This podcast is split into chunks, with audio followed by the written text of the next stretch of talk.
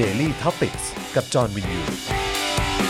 สวัสดีครับ สวัสดีและขอต้อนรับทุกท่านเข้าสู่ Daily Topics นะครับ ประจำวันที่ 13 มกราคม 2564 นะครับ อยู่กับผม จอห์นวินยู นะครับ จอห์นจอห์นเลสิก นี่โอ้ นะฮะ ขายของ เออ นะครับ นะฮะ นะฮะ แล้วก็แน่นอนครูทอมทินเดอร์ สวัสดีครับผมสวัสดีครั นะ บ ฮะอันนี้ก็เป็นครูทอมเลสิกเหมือนกัน ใช่ครับ นะครับผม แล้วก็ตอนนี้ก็เป็นทอมปลุกผมด้วย ทอมปลูกผม เออ นะครับนะฮะเขาเรียกว่าทอมทอมเอ่อ on the way to สุขภาพดี แน่นอนฮะแน่นอน เนะครับผมนะฮะแล้วก็แน่นอนนะครับอาจารย์แบงค์พลาสมานีออนด้วยนะครับสวัสดีนะครับนะฮะวันนี้ก็ต้องขออภัยอีกวันหนึ่งนะครับที่อยู่ในสภาพที่ค่อนข้างโทรมนิดนึงนะฮะเพราะว่าก็เขาเขาห้ามเขาห้ามสระผมนะ ม เอ้ยคือเขาเขาเขาเขาไม่ได้ห้ามสระผมหรอก ครับ คือสระได้แต่ว่าถ้าเกิดไปไปสระเนี่ยให้ไปสระที่ร้าน ครับ เออ ระวัง คบ ระวัง พ น้ำเข้าตา ห้มให้น้ำเข้าตา ซึ่งเอ่อวันนี้เป็นวันที่สองแล้ว ครับ ยังไม่ได้สระ นะฮะก็เลยคิดว่าเดี๋ยวเย็นเนี้ยหลังจบรายการเดี๋ยวผมจะไปสระแล้ว อ่า นะฮะเดี๋ยวจะไปใช้บริการที่ร้านหน่อยละกันนะครับผมนะฮะเพราะว่าไม่ไหววะผมแบบหัวมันมากเลยนะครับผมตอนนั้นเป็นไงตอนที่คุณทำอ่ะมันวุ่นวายมันลำบากอะไรขนาดไหน ก็ไม่ได้รู้สึกว่าลำบากอะไรขนาดนั้น อ่าฮะ รู้สึกว่าอันนี้มันคือทางที่เราเลือก เลือกแล้วเนอะ ใช่ ออ เราเลือกแล้ว โค เราก็ โค ต้องทำตามคุณหมอบอกทุกอย่าง อ่าฮะอ่าฮะครับผมนะฮะอ่ะก็มีคนอยากทราบนะครับว่าโรงพยาบาลที่ผมไปทำเนี่ยทำที่ไหนก็หลังไมค์เข้ามาละกันนะครับ ครับ เพราะว่าหลังไมค์เข้ามาหลายคนนะครับทั้งใน Twitter ผมทั้งใน Facebook Instagram อะไรผมเนี่ยก็ถามเข้ามาได้นะครับ เดี๋ยวผมไปตอบให้ บอกเป็นย่านได้ไหม อะไรนะ บอกเป็นย่าน ไม่ได้ไม่ได้ไม่ได้ ไม่ได้เลยเหรอ บอกเป็นย่างก็รู้ เอ บอกเป็นย่างก็รู้ โอเค เออนะครับนะเดี๋ยวเดี๋ยวจะถือว่าเป็นการโฆษณาไง ครับ เออนะครับก็เดี๋ยวขอขอเป็นหลังไมค์ละกันนะครับ อ่า ส่งเข้ามาใครส่งมาผมก็ตอบหมดครับ นี่ นะฮะ ครับผมนะเดี๋ยวเรามาคุยแล้วก็มาเมาส์กันนะครับ ครับ ผมนะฮะวันนี้ครูใหญ่ครูใหญ่ขอนแก่นเนี่ย ครับ เขาก็ส่งมาถามเหมือนกัน อ่า แบบคุณจอห์นเออแบบคุณทำที่ไหนเนี่ยผมกำลังเล็งอยู่เหมือนกัน อืม เพราะผมก็ใส่แว่นมานานเหลือเกิน สะดวกมากนะครับ อะไรอย่าง ฝากบอกครูใหญ่นะครับ ว่า ครับ ทำเลสิกนะครับ จะ ครั ทำ บ ให้ทุก movement ของเราเนี่ย ใช่ สะดวกมากขึ้น ใช่ เราไม่ต้องกังวลเวลาเราวิ่งหนีอะไรต่างๆเนี่ยไม่ต้องกลัวแว่นหลุ ด ถูกต้องถูกต้องถูกต้องนะฮะ จริง แล้วแถมถ้าต้องเข้าไปอยู่ในเรือนจำเนี่ยเอ ครับ อใช่ไหมก็ไม่ต้องเปลี่ยนแว่นด้วยไง ๆ ใช่ไหม ถูกต้องครับ ถูกต้อง คือโคตรเซ็งเลยนะที่เราต้อง อืม หยิบอะไรพวกนี้มาแบบแซวกันเล่นๆ ใช่ นะแต่คือแบบว่าแม่งแม่งเป็นเรื่องจริง หงุ อ่ะ ดหงิดกับอี ที่ ก คน แค่แว่นน่ะ เออหรือว่าคนเรียกร้องประชาธิปไตยต้องติดคุกอ่ะไอ้เฮียเออคนเรียกร้องว่าคนแม่งต้องเท่ากันแม่งต้องติดคุกอ่ะเออนะฮะเออ แล้วก็วันนี้ก็ขอขออัปเดตนิดนึงคือน้องที่ผมรู้จักนะฮะ ครับ แล้วก็ก็ค่อนข้างแบบเออพูดคุยแล้วก็แลกเปลี่ยนกันอยู่เสมอเนี่ย วันนี้เพิ่งโดนเพิ่งโดนหมาย1นึส่งมาที่บ้าน ครับ แล้วก็รู้สึกว่าจะแจ้งความโดยคุณนพดลมั้งเออ อืม นพดลการบินไทยอ่ะ ครับ เออ นะครับ ซึ่งก็เดี๋ยวน่าจะช่วง น่าจะวันที่ช่วงช่วงประมาณปลายเดือนเนี้ยเดี๋ยวน้องเขาต้องมารายงานตัวนะครับ ครับ แต่ว่าก็ถือว่าเป็นเรื่องที่ดีว่าทางศูนย์ทนายสิทธิเอ่อมนุษยชนเนี่ยเขาก็ได้เอ่อเหมือนประสานงานเรียบร้อยแล้ว ครับ นะครับ ยังไงก็เป็นกำลังใจให้กับเอ่อน้องสาวของผมคนนี้ด้วยละกันนะ ซึ่ง ครับ จริงๆอะไรแบบนี้เนี่ยมันก็รู้สึกกับเอ่อขัดแย้งกับบางหน่วยงานของประเทศอย่างเช่น หน่วยงานเอ่อกองทุนพัฒนาสื่อปลอดภัยและสร้างสรรค์ อืม อ่าอย่างวันนี้เขาก็เพิ่งมีประกาศเองครับว่าเดี๋ยวเดี๋ยวกำลังจะเปิดรับ อืม นะครับ คือให้ใครก็ได้นะครับ ที่อยากจะทำสื่อเนี่ยเสนอโครงการเข้ามาครับว่าอยากจะผลิตสื่ออะไรยังไงบ้าง อืม แล้วก็เขาบอกว่ามีสื่ออ่าประเภทที่สนับสนุนเรื่องเกี่ยวกับความเท่าเทียมครับ สร้างสื่อเพื่อส่งเสริมให้เกิดความเท่าเทียมในสังคมเนี่ยนะครับ อืม อันนี้เนี่ยมีงบในวงเงิน 180 ล้านบาทนะครับ ให้มาแบ่งแบ่งเค้กกันว่าใครอยากจะทำสื่ออะไร ในเรื่องความเท่าเทียม ใช่ ใน เพราะว่า เรื่อง คุณ ความเท่าเทียม น่าน่าจะลองเสนอไปเสนอรายการ ของงบจากหน่วยงานนี้ ผมว่าผมเคยเคยเสนอไปหลายที่อะฮะ เออ นี่ นะฮะ คุ จะ ณ ทำรายการอะไร เอ ต่าง อ ๆแล้วก็แล้วก็เห็นผมก็คงคิดว่าเป็นควายแดงอะเออครับผม เฮ้ยคุณเสนอไป อันเนี้ยผมว่าน่าจะได้ เออ เพราะว่าประธานเนี่ยนะครับประธานหน่วยงานนี่คือวิศนุเครืองาม โอ้โหครับผม องค์วิษณุนะฮะวิษณุเครืองาม ใช่ นะฮะ คงจะได้อะ ครับ เห็นชื่อคงแบบอื้อหือนะฮะแทบจะปัดทิ้งเลยทีเดียวนะฮะเห็นชื่อไอ้จอห์นมินยูไอ้คนช่างชาติ เอ เอ อ อนะครับ ไม่มีทางอะนะฮะไม่มีทางเลย ครับ แต่ว่าตลกดีนะทุกอย่างแม่งย้อนแย้งนะฮะสนับสนุนให้ทำเกี่ยวกับเรื่องของความเท่าเทียมกัน อืม นะครับ แต่ว่าพอคนเรียกร้องความเท่าเทียมโดนจับ ครับ ครับผมะฮะ นี่แล้วเขามีระบุชัดเจนเลยนะว่าเขาอยากจะสนับสนุนอะไรที่เป็นภาพยนตร์เสริมสร้างความรักชาติ อืม อันนี้เนี่ยให้งบไปเลย อ่า 30 ล้าน อ่า เอ้ยเพลิน โอ้โหกูอยากดูจริง ๆ กูอยากดูมากเลย คืออยากรู้เลยว่าไอ้หนังต้นทุน 30 ล้านที่บอกว่าให้ เออ ให้ให้อะไรนะรักชาติใช่ไหมฮะ ครับ เออแม่งเป็นยังไง ใช่ นะฮะอยากจะรู้เหลือเกิน นี่คิดพล็อดละเดี๋ยวจะเตรียมเสนอบ้าง อืม อืม โอเคนะครับผมนะอ่ะแต่ว่าใครเข้ามาแล้วนะครับขอความกรุณานะครับช่วยกดไลค์แล้วก็กดแชร์กันด้วยสำหรับคลิปนี้นะครับแล้วก็อย่าลืมนะครับคุณสามารถสนับสนุนให้เรามีกำลังในการผลิตคอนเทนต์นะครับรายการของเราแบบนี้ทุกวันจันทร์ถึงศุกร์แล้วก็ทุกๆ สัปดาห์นะครับให้คุณได้ติดตามแบบนี้เนี่ยนะฮะเอ่อแค่เติมพลังชีวิตของเราเข้ามาหน่อยนะครับทางบัญชีกสิกรไทยนะครับ0698 975 539 หรือว่าสแกน QR Code ก็ได้นะครับนะฮะก็เอ่อ วันนี้อัปเดตนิดนึงเอ่อรู้สึกว่าทางทีมงานของเราก็จะเริ่มอัปเดตกันเอ่อในคลิปใหม่และคลิปความรู้ว่าอังกฤษเนี่ยเป็นประชาธิปไตยได้อย่างไร อืมครับ น่าจะได้ชมกัน น่าจะถ้าผมถ้าผมเข้าใจไม่ผิดนะ น่าจะภายในสัปดาห์นี้นะ เออ นะครับ แล้วก็เข้มข้นเจ้มจนมากๆ นะครับ รอดูแล้วกันนะครับ ถกถามตอนใหม่ก็เพิ่งออนไปเอ่อเมื่อวานนี้พี่แขกนะฮะก็เพิ่งมาเอ่อจัดการตู้เย็นของผ ค ม รับ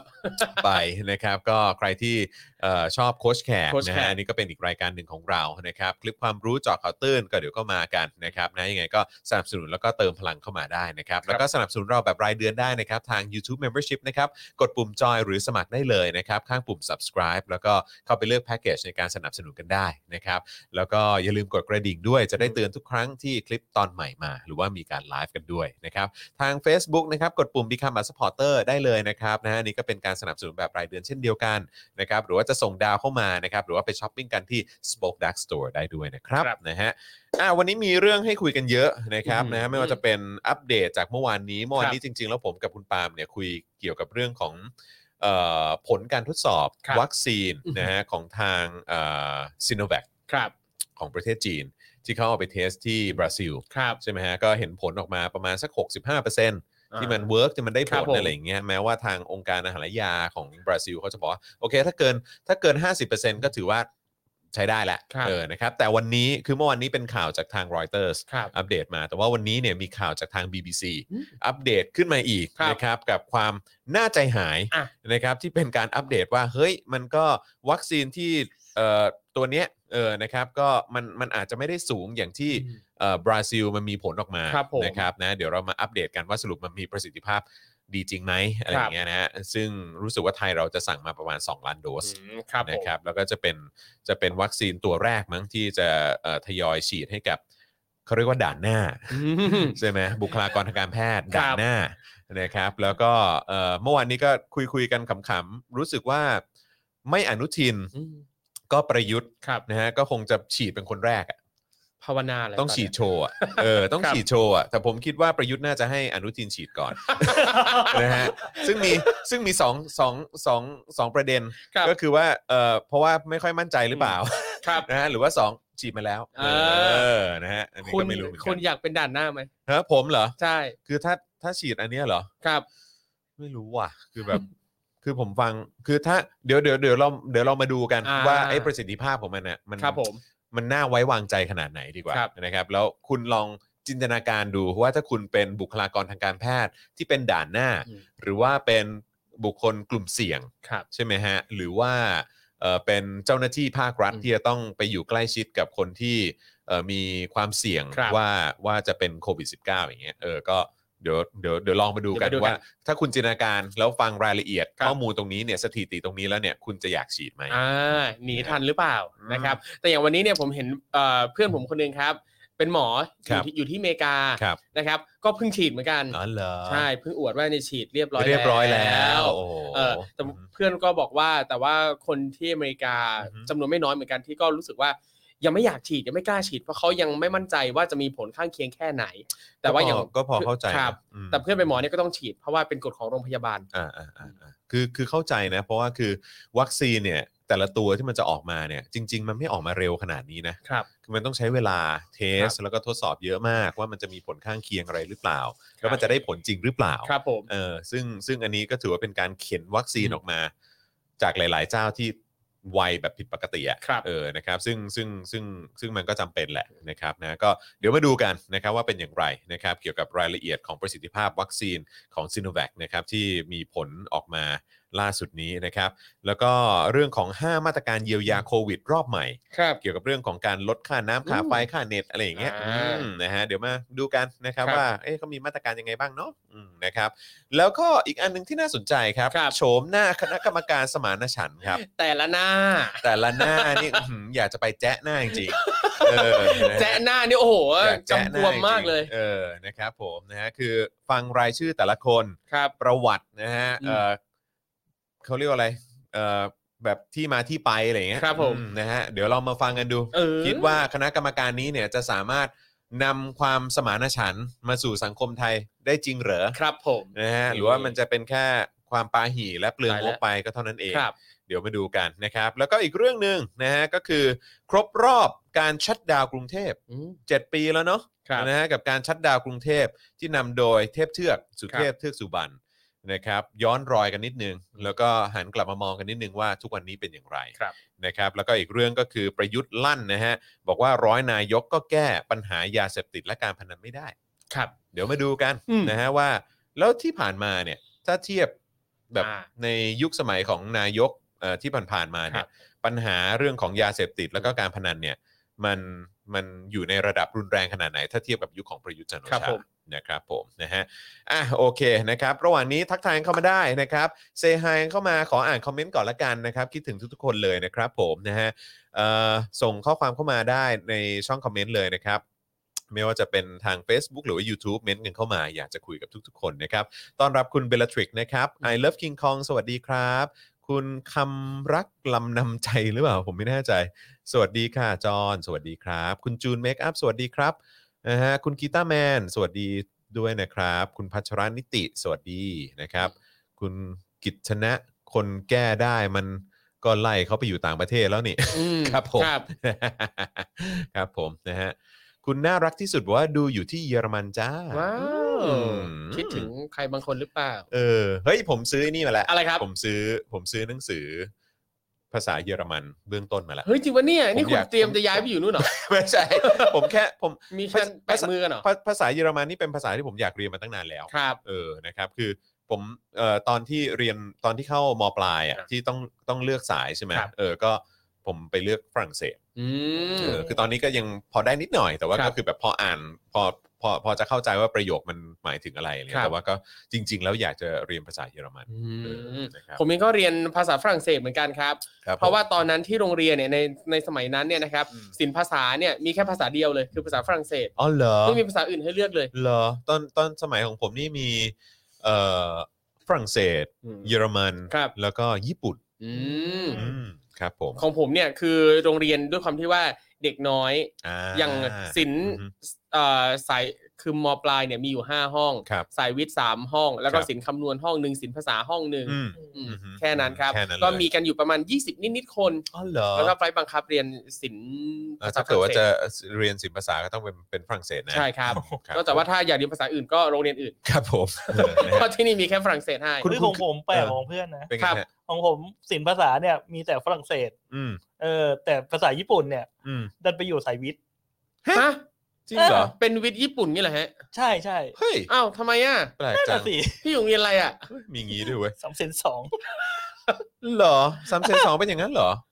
เฮ้ย อ้าวแปเท่ลก อะ จัง ณปีนั้นเป็นอย่างนั้น อ๋อหน้า อืม ปีนั้นใช่ไหม อ่า หน้าปีนั้นอ๋อ แต่ผมว่าก็ก็เท่ดีกับการที่ อืม มีวิทย์ญี่ปุ่นอะไรเงี้ย คือคือจริงๆผมรู้สึกว่าเรื่องแผนการเรียนอ่ะมันไม่ควรจะฟิกแบบชัดเจนเลยว่า วิทย์คณิตศิลป์คณิตศิลป์ภาษาอะไร อืม แบบเนี้ย อืม มันควรจะให้เด็กเลือกได้อย่างเสรีตามใจว่าเขาอยากจะเรียนอะไรโดยที่ไม่ต้องไปฟิกว่าถ้าเรียนฝรั่งเศสต้องเรียนสายศิลป์เท่านั้น ถ้าเด็กวิทย์อยากจะมีความรู้ภาษาฝรั่งเศสอ่ะ อืม เออ ใช่ คว ใช่ รจะให้เขาเลือกได้ ก็เห็นด้วยก็เห็นด้วยนี่คือพาร์ทหนึ่งที่ควรจะมีการปฏิรูปเนาะ ครับ เออนะครับ คุณลูกทุ่ง TH บอกว่าภาษาเยอรมันรู้แต่อะไรฮะ shenanigan นะฮะ ครับผมเหรอฮะครับผม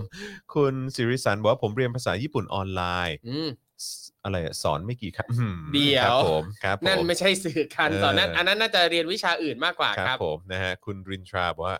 เออกูเทนชาร์กเหรอใช่ไหม ครับ หรือว่าหรือว่าหรือว่ากลูเตนฮะ ถ้ากลูเตนนี่อาจจะเป็นอีกอย่าง นะฮะ Guten Tag Guten ครับผ Tag ม wie geht es dir เออนะฮะ Excuse me, she's A a B good C D อ๋ออา ครับผมนะฮะเคยเป็น เด็กวิทย์เรียนฝรั่งเศสด้วย อืม นะฮะ เท่ครับ เออเจ๋งดี เด็กเยอรมัน อะไรแบ่งเด็กตอนขึ้นเกรด5เหรอหรือว่าอะไร อ๋อครับผมพี่จอนเออได้ผ่าเปิดกระจกตาไหมครับ ไม่ไม่นะเขาเปิดด้วยเหรอ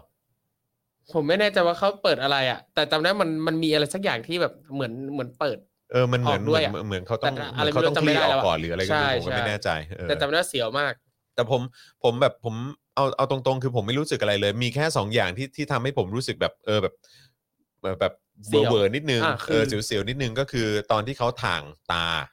กับตอนที่คือเพราะมันจะมีไอ้อุปกรณ์ที่ อ่า ทำให้เรา นึกถึง Final Destination เออคือคือเราเราจะได้ไม่ไม่ ครับ ไม่กระพริบตา ครับ ใช่ไหมฮะเออแล้วก็อีกอันหนึงก็คือตอนที่เลเซอร์อะมันยิงลงมา อ่ แล้วเราได้กลิ่นไหม ใช่กลิ่นไหม้เนี่ย เออ มันจะคล้ายๆ กับเวลาเราใช้ไม้ช็อตยุงแล้วเราได้กลิ่นยุงอ่ะ ใช่ใช่ใช่ใช่ใช่ใช่ฟิลมันฟิลนั้นเลยอ่ะไอ้ ครับ เราก็แบบเฮ้ยเชี่ยอะไรวะเนี่ยเออแต่ว่ามันไวมากฮะ ครับ ของผมผมมีความรู้สึกว่ามันไม่เกิน 5วิอ่ะ ครับ เอออ่ะผมให้เต็มที่ 10วิอ่ะ อืม เออต่อข้างนะฮะแล้วก็ไอ้การทำไอ้ process นั้นทั้งหมดก็คือผมอยู่ในห้องไม่เกิน 7 นาที ครับ เจ็ดนาทีผมว่า แป๊บเดียวเสร็จ ไวมากไวมากนะค ครั รับบ ผมนะฮะอ่าโอเคคอมเมนต์เข้ามาได้นะครับ คุณโอเวอร์ e สวัสดีครับนะฮะเอ่อบอกว่าภาษาฝรั่งเศสผมได้นิดหน่อย ครับ บ้องหูบ้องหูไม่ใช่ฮะเออ Bonjour บ้องชื่อฮะบ้องชื่อ Bonjour ครับผมนะฮะ ต้มี บ้องหู ด้วย บ้องหูนี่เราต้องไปบ้องบ้องไอ้ตู่นะฮะครับผม ครับ น้ำคานแม่งจริงๆนะฮะคุณฮาร์ดบอยบอกเห็นชัดขึ้นมาแค่ไหนแล้วครับคุณชวนเออนะฮะก็ก็เอ่อชัด ชั มา ด ก เล เลย ย ครับ ชัดเลยชัดเลย ชัดเลยชั ทำปั๊บ ดเล ชัด ย ปุ๊บนะครับ ใช่นะครับนะคุณ Ice Blog สวัสดีนะครับ อันนี้ก็เป็นเมมเบอร์ของเราด้วยนะครับ ทักทายเข้ามาได้นะครับ คุณอานนท์ปะอานนท์อินทนาม สวัสดีค ครั รับ บ สวัสดีนะครับ โอ้โหดีใจมากเลยเราเห็นเมมเบอร์ใหม่ๆ แล้วก็เห็นเห็นชื่อที่เราคุ้นเคยทั้งนั้นเลยที่คอมเมนต์เข้ามาสวัสดีนะครับ ครั นะ บ ดีใจมากเลยก็ถือว่าเป็นเราเป็นครอบครัวเดียวกันเนอะ อืม เออนะครับนะก็ถือว่าเป็นอะไรที่มาเหมือนเรามีนัดกัน ครับ ทุกวันจันทร์ถึงศุกร์เวลา5 อ่า โมงเย็นเนี่ยแหละนะครับนะฮะเออแล้วก็วันนี้เดี๋ยวจะมีอีกเรื่องหนึ่งที่อยากจะคุยด้วย พอดีเอิ่มมีคุณพ่อของของจะพูดอะไร เพื่อนที่โรงเรียน เพื่อนที่โรงเรียนของลูกชายผม ครับ นะฮะก็เขาเขาเดินทางกลับมาจากอังกฤษ ครับผม แล้วก็แน่นอนถ้าเดินทางกลับมาจากต่างประเทศเนี่ยก็ต้องกักตัว 14 วันใช่ไหมค ครั รับบ นะฮะแล้วก็เขาก็จะมีให้เลือกว่าอ่ะโอเค คุณอยากกักตัวโดยที่รัฐบาลจัดการให้ อันนี้ก็คุณก็ไม่ต้องเสียค่าใช้จ่ายอะไร อันนี้ตามตามความเข้าใจผมนะ เพราะว่าคือที่เขาเล่ามาก็ค่อนข้างยาวมาก ผมก็เลยขอขอสรุปแบบกระชับสั้นๆนิดนึงละกันนะฮะแล้วก็อีกแบบหนึงก็คือแบบเป็นเอกชน อืม นะฮะก็คือคุณก็ไปพักโรงแรมเองจ่ายเงินอะไรต่างๆ เอง คุณก็จะได้ห้องพักแบบหรูหราตามสไตล์ที่คุณต้องการอ่ะเออนะครับแบบเอ่ออาหงอาหารอะไรก็อะไรก็ว่ากันไป ครับ นะครับ แต่ว่าก็คุณพ่อคนนี้เนี่ยเขาก็เอ่อตัดสินใจเลือกแบบเป็นของรัฐบาล อืม คนที่กลับมาด้วยกันนะฮะในไฟลท์เดียวกันก็ตัดสินใจแบบว่าพักแบบที่รัฐบาลจัดแจงให้ทั้งหมด นะฮะก็พอทุกคนเอ่อลงจากเครื่องปุ๊บเนี่ยก็ต้องขึ้นรถบัสกันไป แล้วก็เอ่อรถบัสแต่ละคันเนี่ยก็จะแยกย้ายกันไป พักกันรู้สึกว่าจะเป็นพัทยานะครับ เออที่เขาไปกักตัวกัน อ๋ น่ะ อ ก็ไปกักตัวกันที่พัทยาหรือว่าที่ชลบุรีเนี่ยแหละประมาณนี้ แล้วก็ใครจะได้โรงแรมไหน อันนั้นก็แล้วแล้วแต่ดวงอะ เสี่ยงดวงเอาเลย เสียงดวงก็คือ ตายแล้ว ไม่ได้มีสิทธิ์เลือกอะ ครับ เข้าใจปะก็คือหมายความว่าอ่ะคุณให้รัฐ อืม จัดการดูแลเรื่องที่พักกักตัวไว้ให้เนี่ยเอ่อรัฐก็จะดูแลค่าใช้จ่ายอะไรทุกอย่าง ก็คือก็คงมีมีเรทแบบเท่ากันทุกคนเนี่ย ครับ คือผมเข้าใจว่าแบบหัวละกี่พัน อืม กี่พันก็ว่ากันไปอ่ะรัฐดูแลครอบคลุมตรงจุดนี้ให้ ครับ อะไรอย่างเงี้ยเออแล้วก็ให้โรงแรมแต่ละที่เนี่ยก็จัดแจงแล้วก็ดูแลกันไปอะไรเงี้ยทุกคนน่าจะเท่ากันหมด ครับ เออราคาเท่ากันหมด อืม แต่อยู่ที่ว่าจะได้ไปอยู่โรงแรมไหน ใช่ไหมฮะ เอออ่ะโอเคเขาก็ไปพักที่โรงแรมเขาก็บอกโอเค โรงแรมก็ถือว่าโอเคนะครับ เออก็คือแบบสภาพก็ไม่ได้เกาไม่ได้อะไรก็ถือว่าถือว่าโอเคอยู่ อืม อะไรอย่างเงี้ยแต่ว่าไอ้สิ่งที่เอะใจเนี่ยก็คือว่า คือพอเข้ามาปุ๊บเนี่ยก็กลายเป็นว่า เชี่ยเออห้องนอนอ่ะมีหมอน อืม มีฟูกมีอะไร ครับ ทุกอย่าง มีผ้าห่มเนี่ย ปกติเนี่ย เวลาพักในโรงแรมเนี่ย มันก็จะต้องมีเป็นเหมือนมีมีผ้านวมแล้วก็มี ครับ ปลอกผ้านวม อ่า ใช่ไหม ใช่ ฮะ ครับ เออมันก็จะอุ่นมากยิ่งขึ้น ครับ แล้วมันก็จะหนาๆหน่อยอะไรเงี้ยแต่โรงแรมนี้ไม่มีเว้ย ฮะ คือมีแต่ปลอกผ้านวม เอ้ แล้ว ย ก็ไม่มีไส้ให้เว้ย เดี๋ยวมีมันจะมีแต่ปลอกแล้วจะไปนอนยังไง จริงๆเขาก็บอกว่าเออก็เนี่ยเราแม่งก็ปูมาอย่างนั้นอ่ะ เขาก็แบบอ๋อโอเคอ่าโอเค อันนี้อันนี้ก็ไม่ได้ซีเรียสอะไร หรอไม่ ไม่ อันนี้ไม่ คือ ซีเรียสเหรอ ไม่ก็คือ ผม เขา ซีเรียสนะ ผมวีแล้วนะ ก็รู้ก็ก็ คือคือเป็นผมก็วีนเหมือนกันแต่ ครับ เขาก็โอเคเขาเขาก็เขาก็โอเคพยายามพยายามไม่คิดมาก ครับ เออ ผม นะฮะเขาเขาก็ไม่ได้ซีเรียสอะไร อ่ะ เขาก็แบบอ่าโอเค ปล่อยไปอ่ะคราวนี้ต้องอยู่ในห้องตั้ง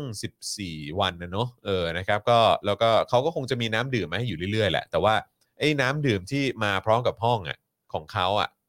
ทั้งทั้งโรงแรมนั้นเนี่ยที่เขาอยู่แล้วก็เพื่อนเขาอยู่ด้วยเนี่ย ก็คือมีให้สามแพ็ค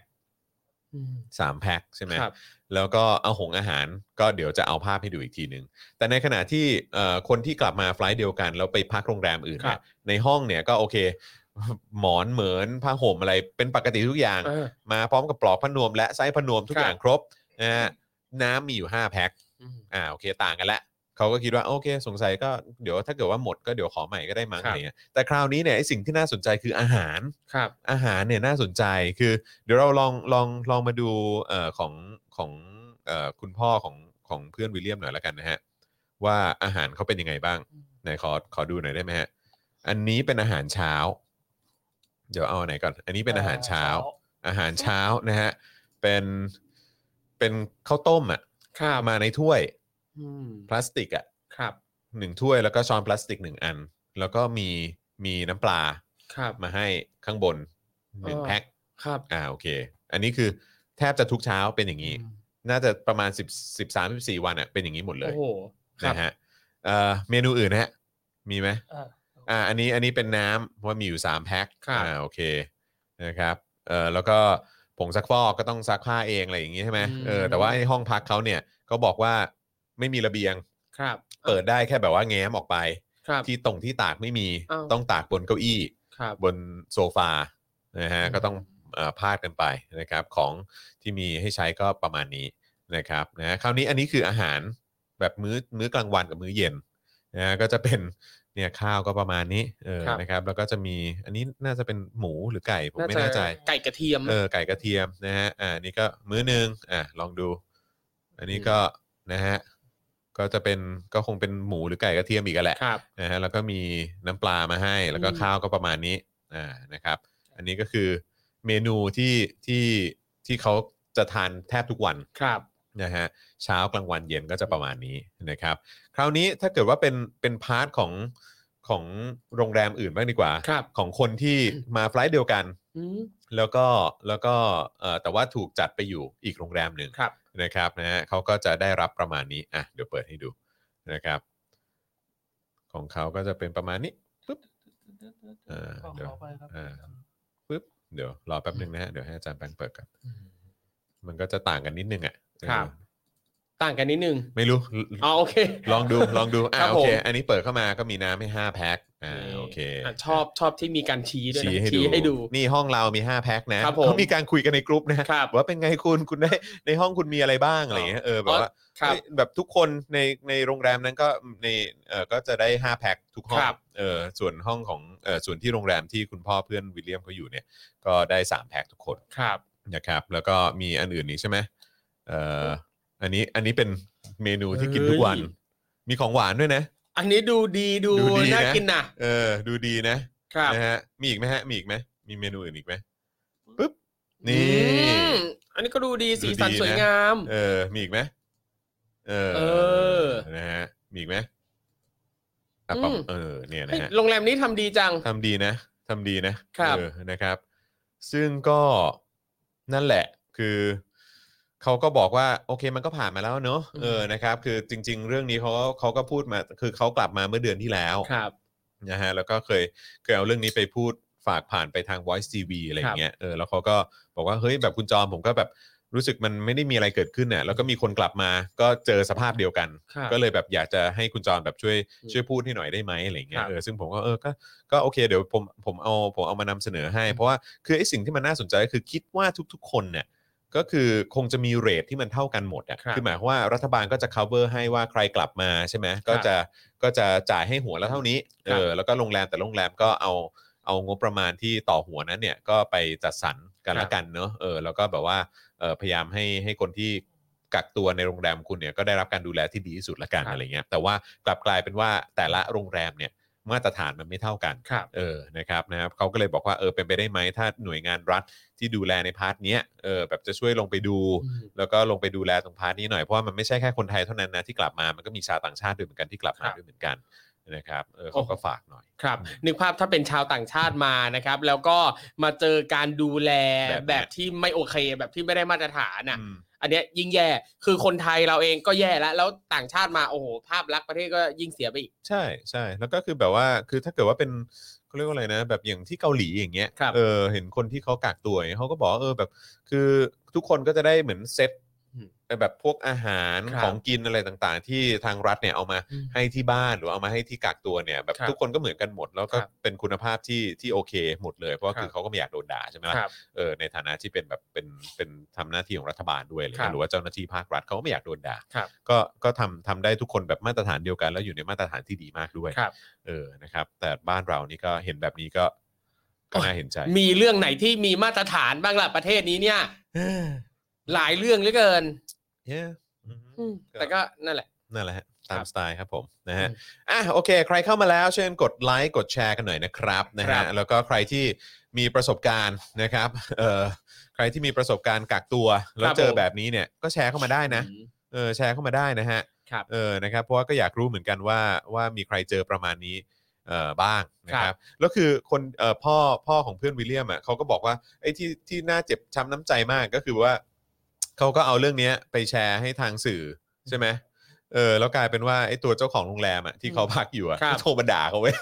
โอ้โหเห็นใจ คุณไม่พอใจแบบนี้แล้วทำไมคุณไม่คุยกับฉันอะไรเงี้ย อ่า เออทำไมต้องไปบอกสื่อด้วยอะไร ครั เงี้ บ ยเออก็แบบเขาเอ้าก็คุณก็คืออ ม จริง ๆ อันนี้มันก็เป็นเงินของรัฐไม่ใช่เหรอที่ ครับ เอามา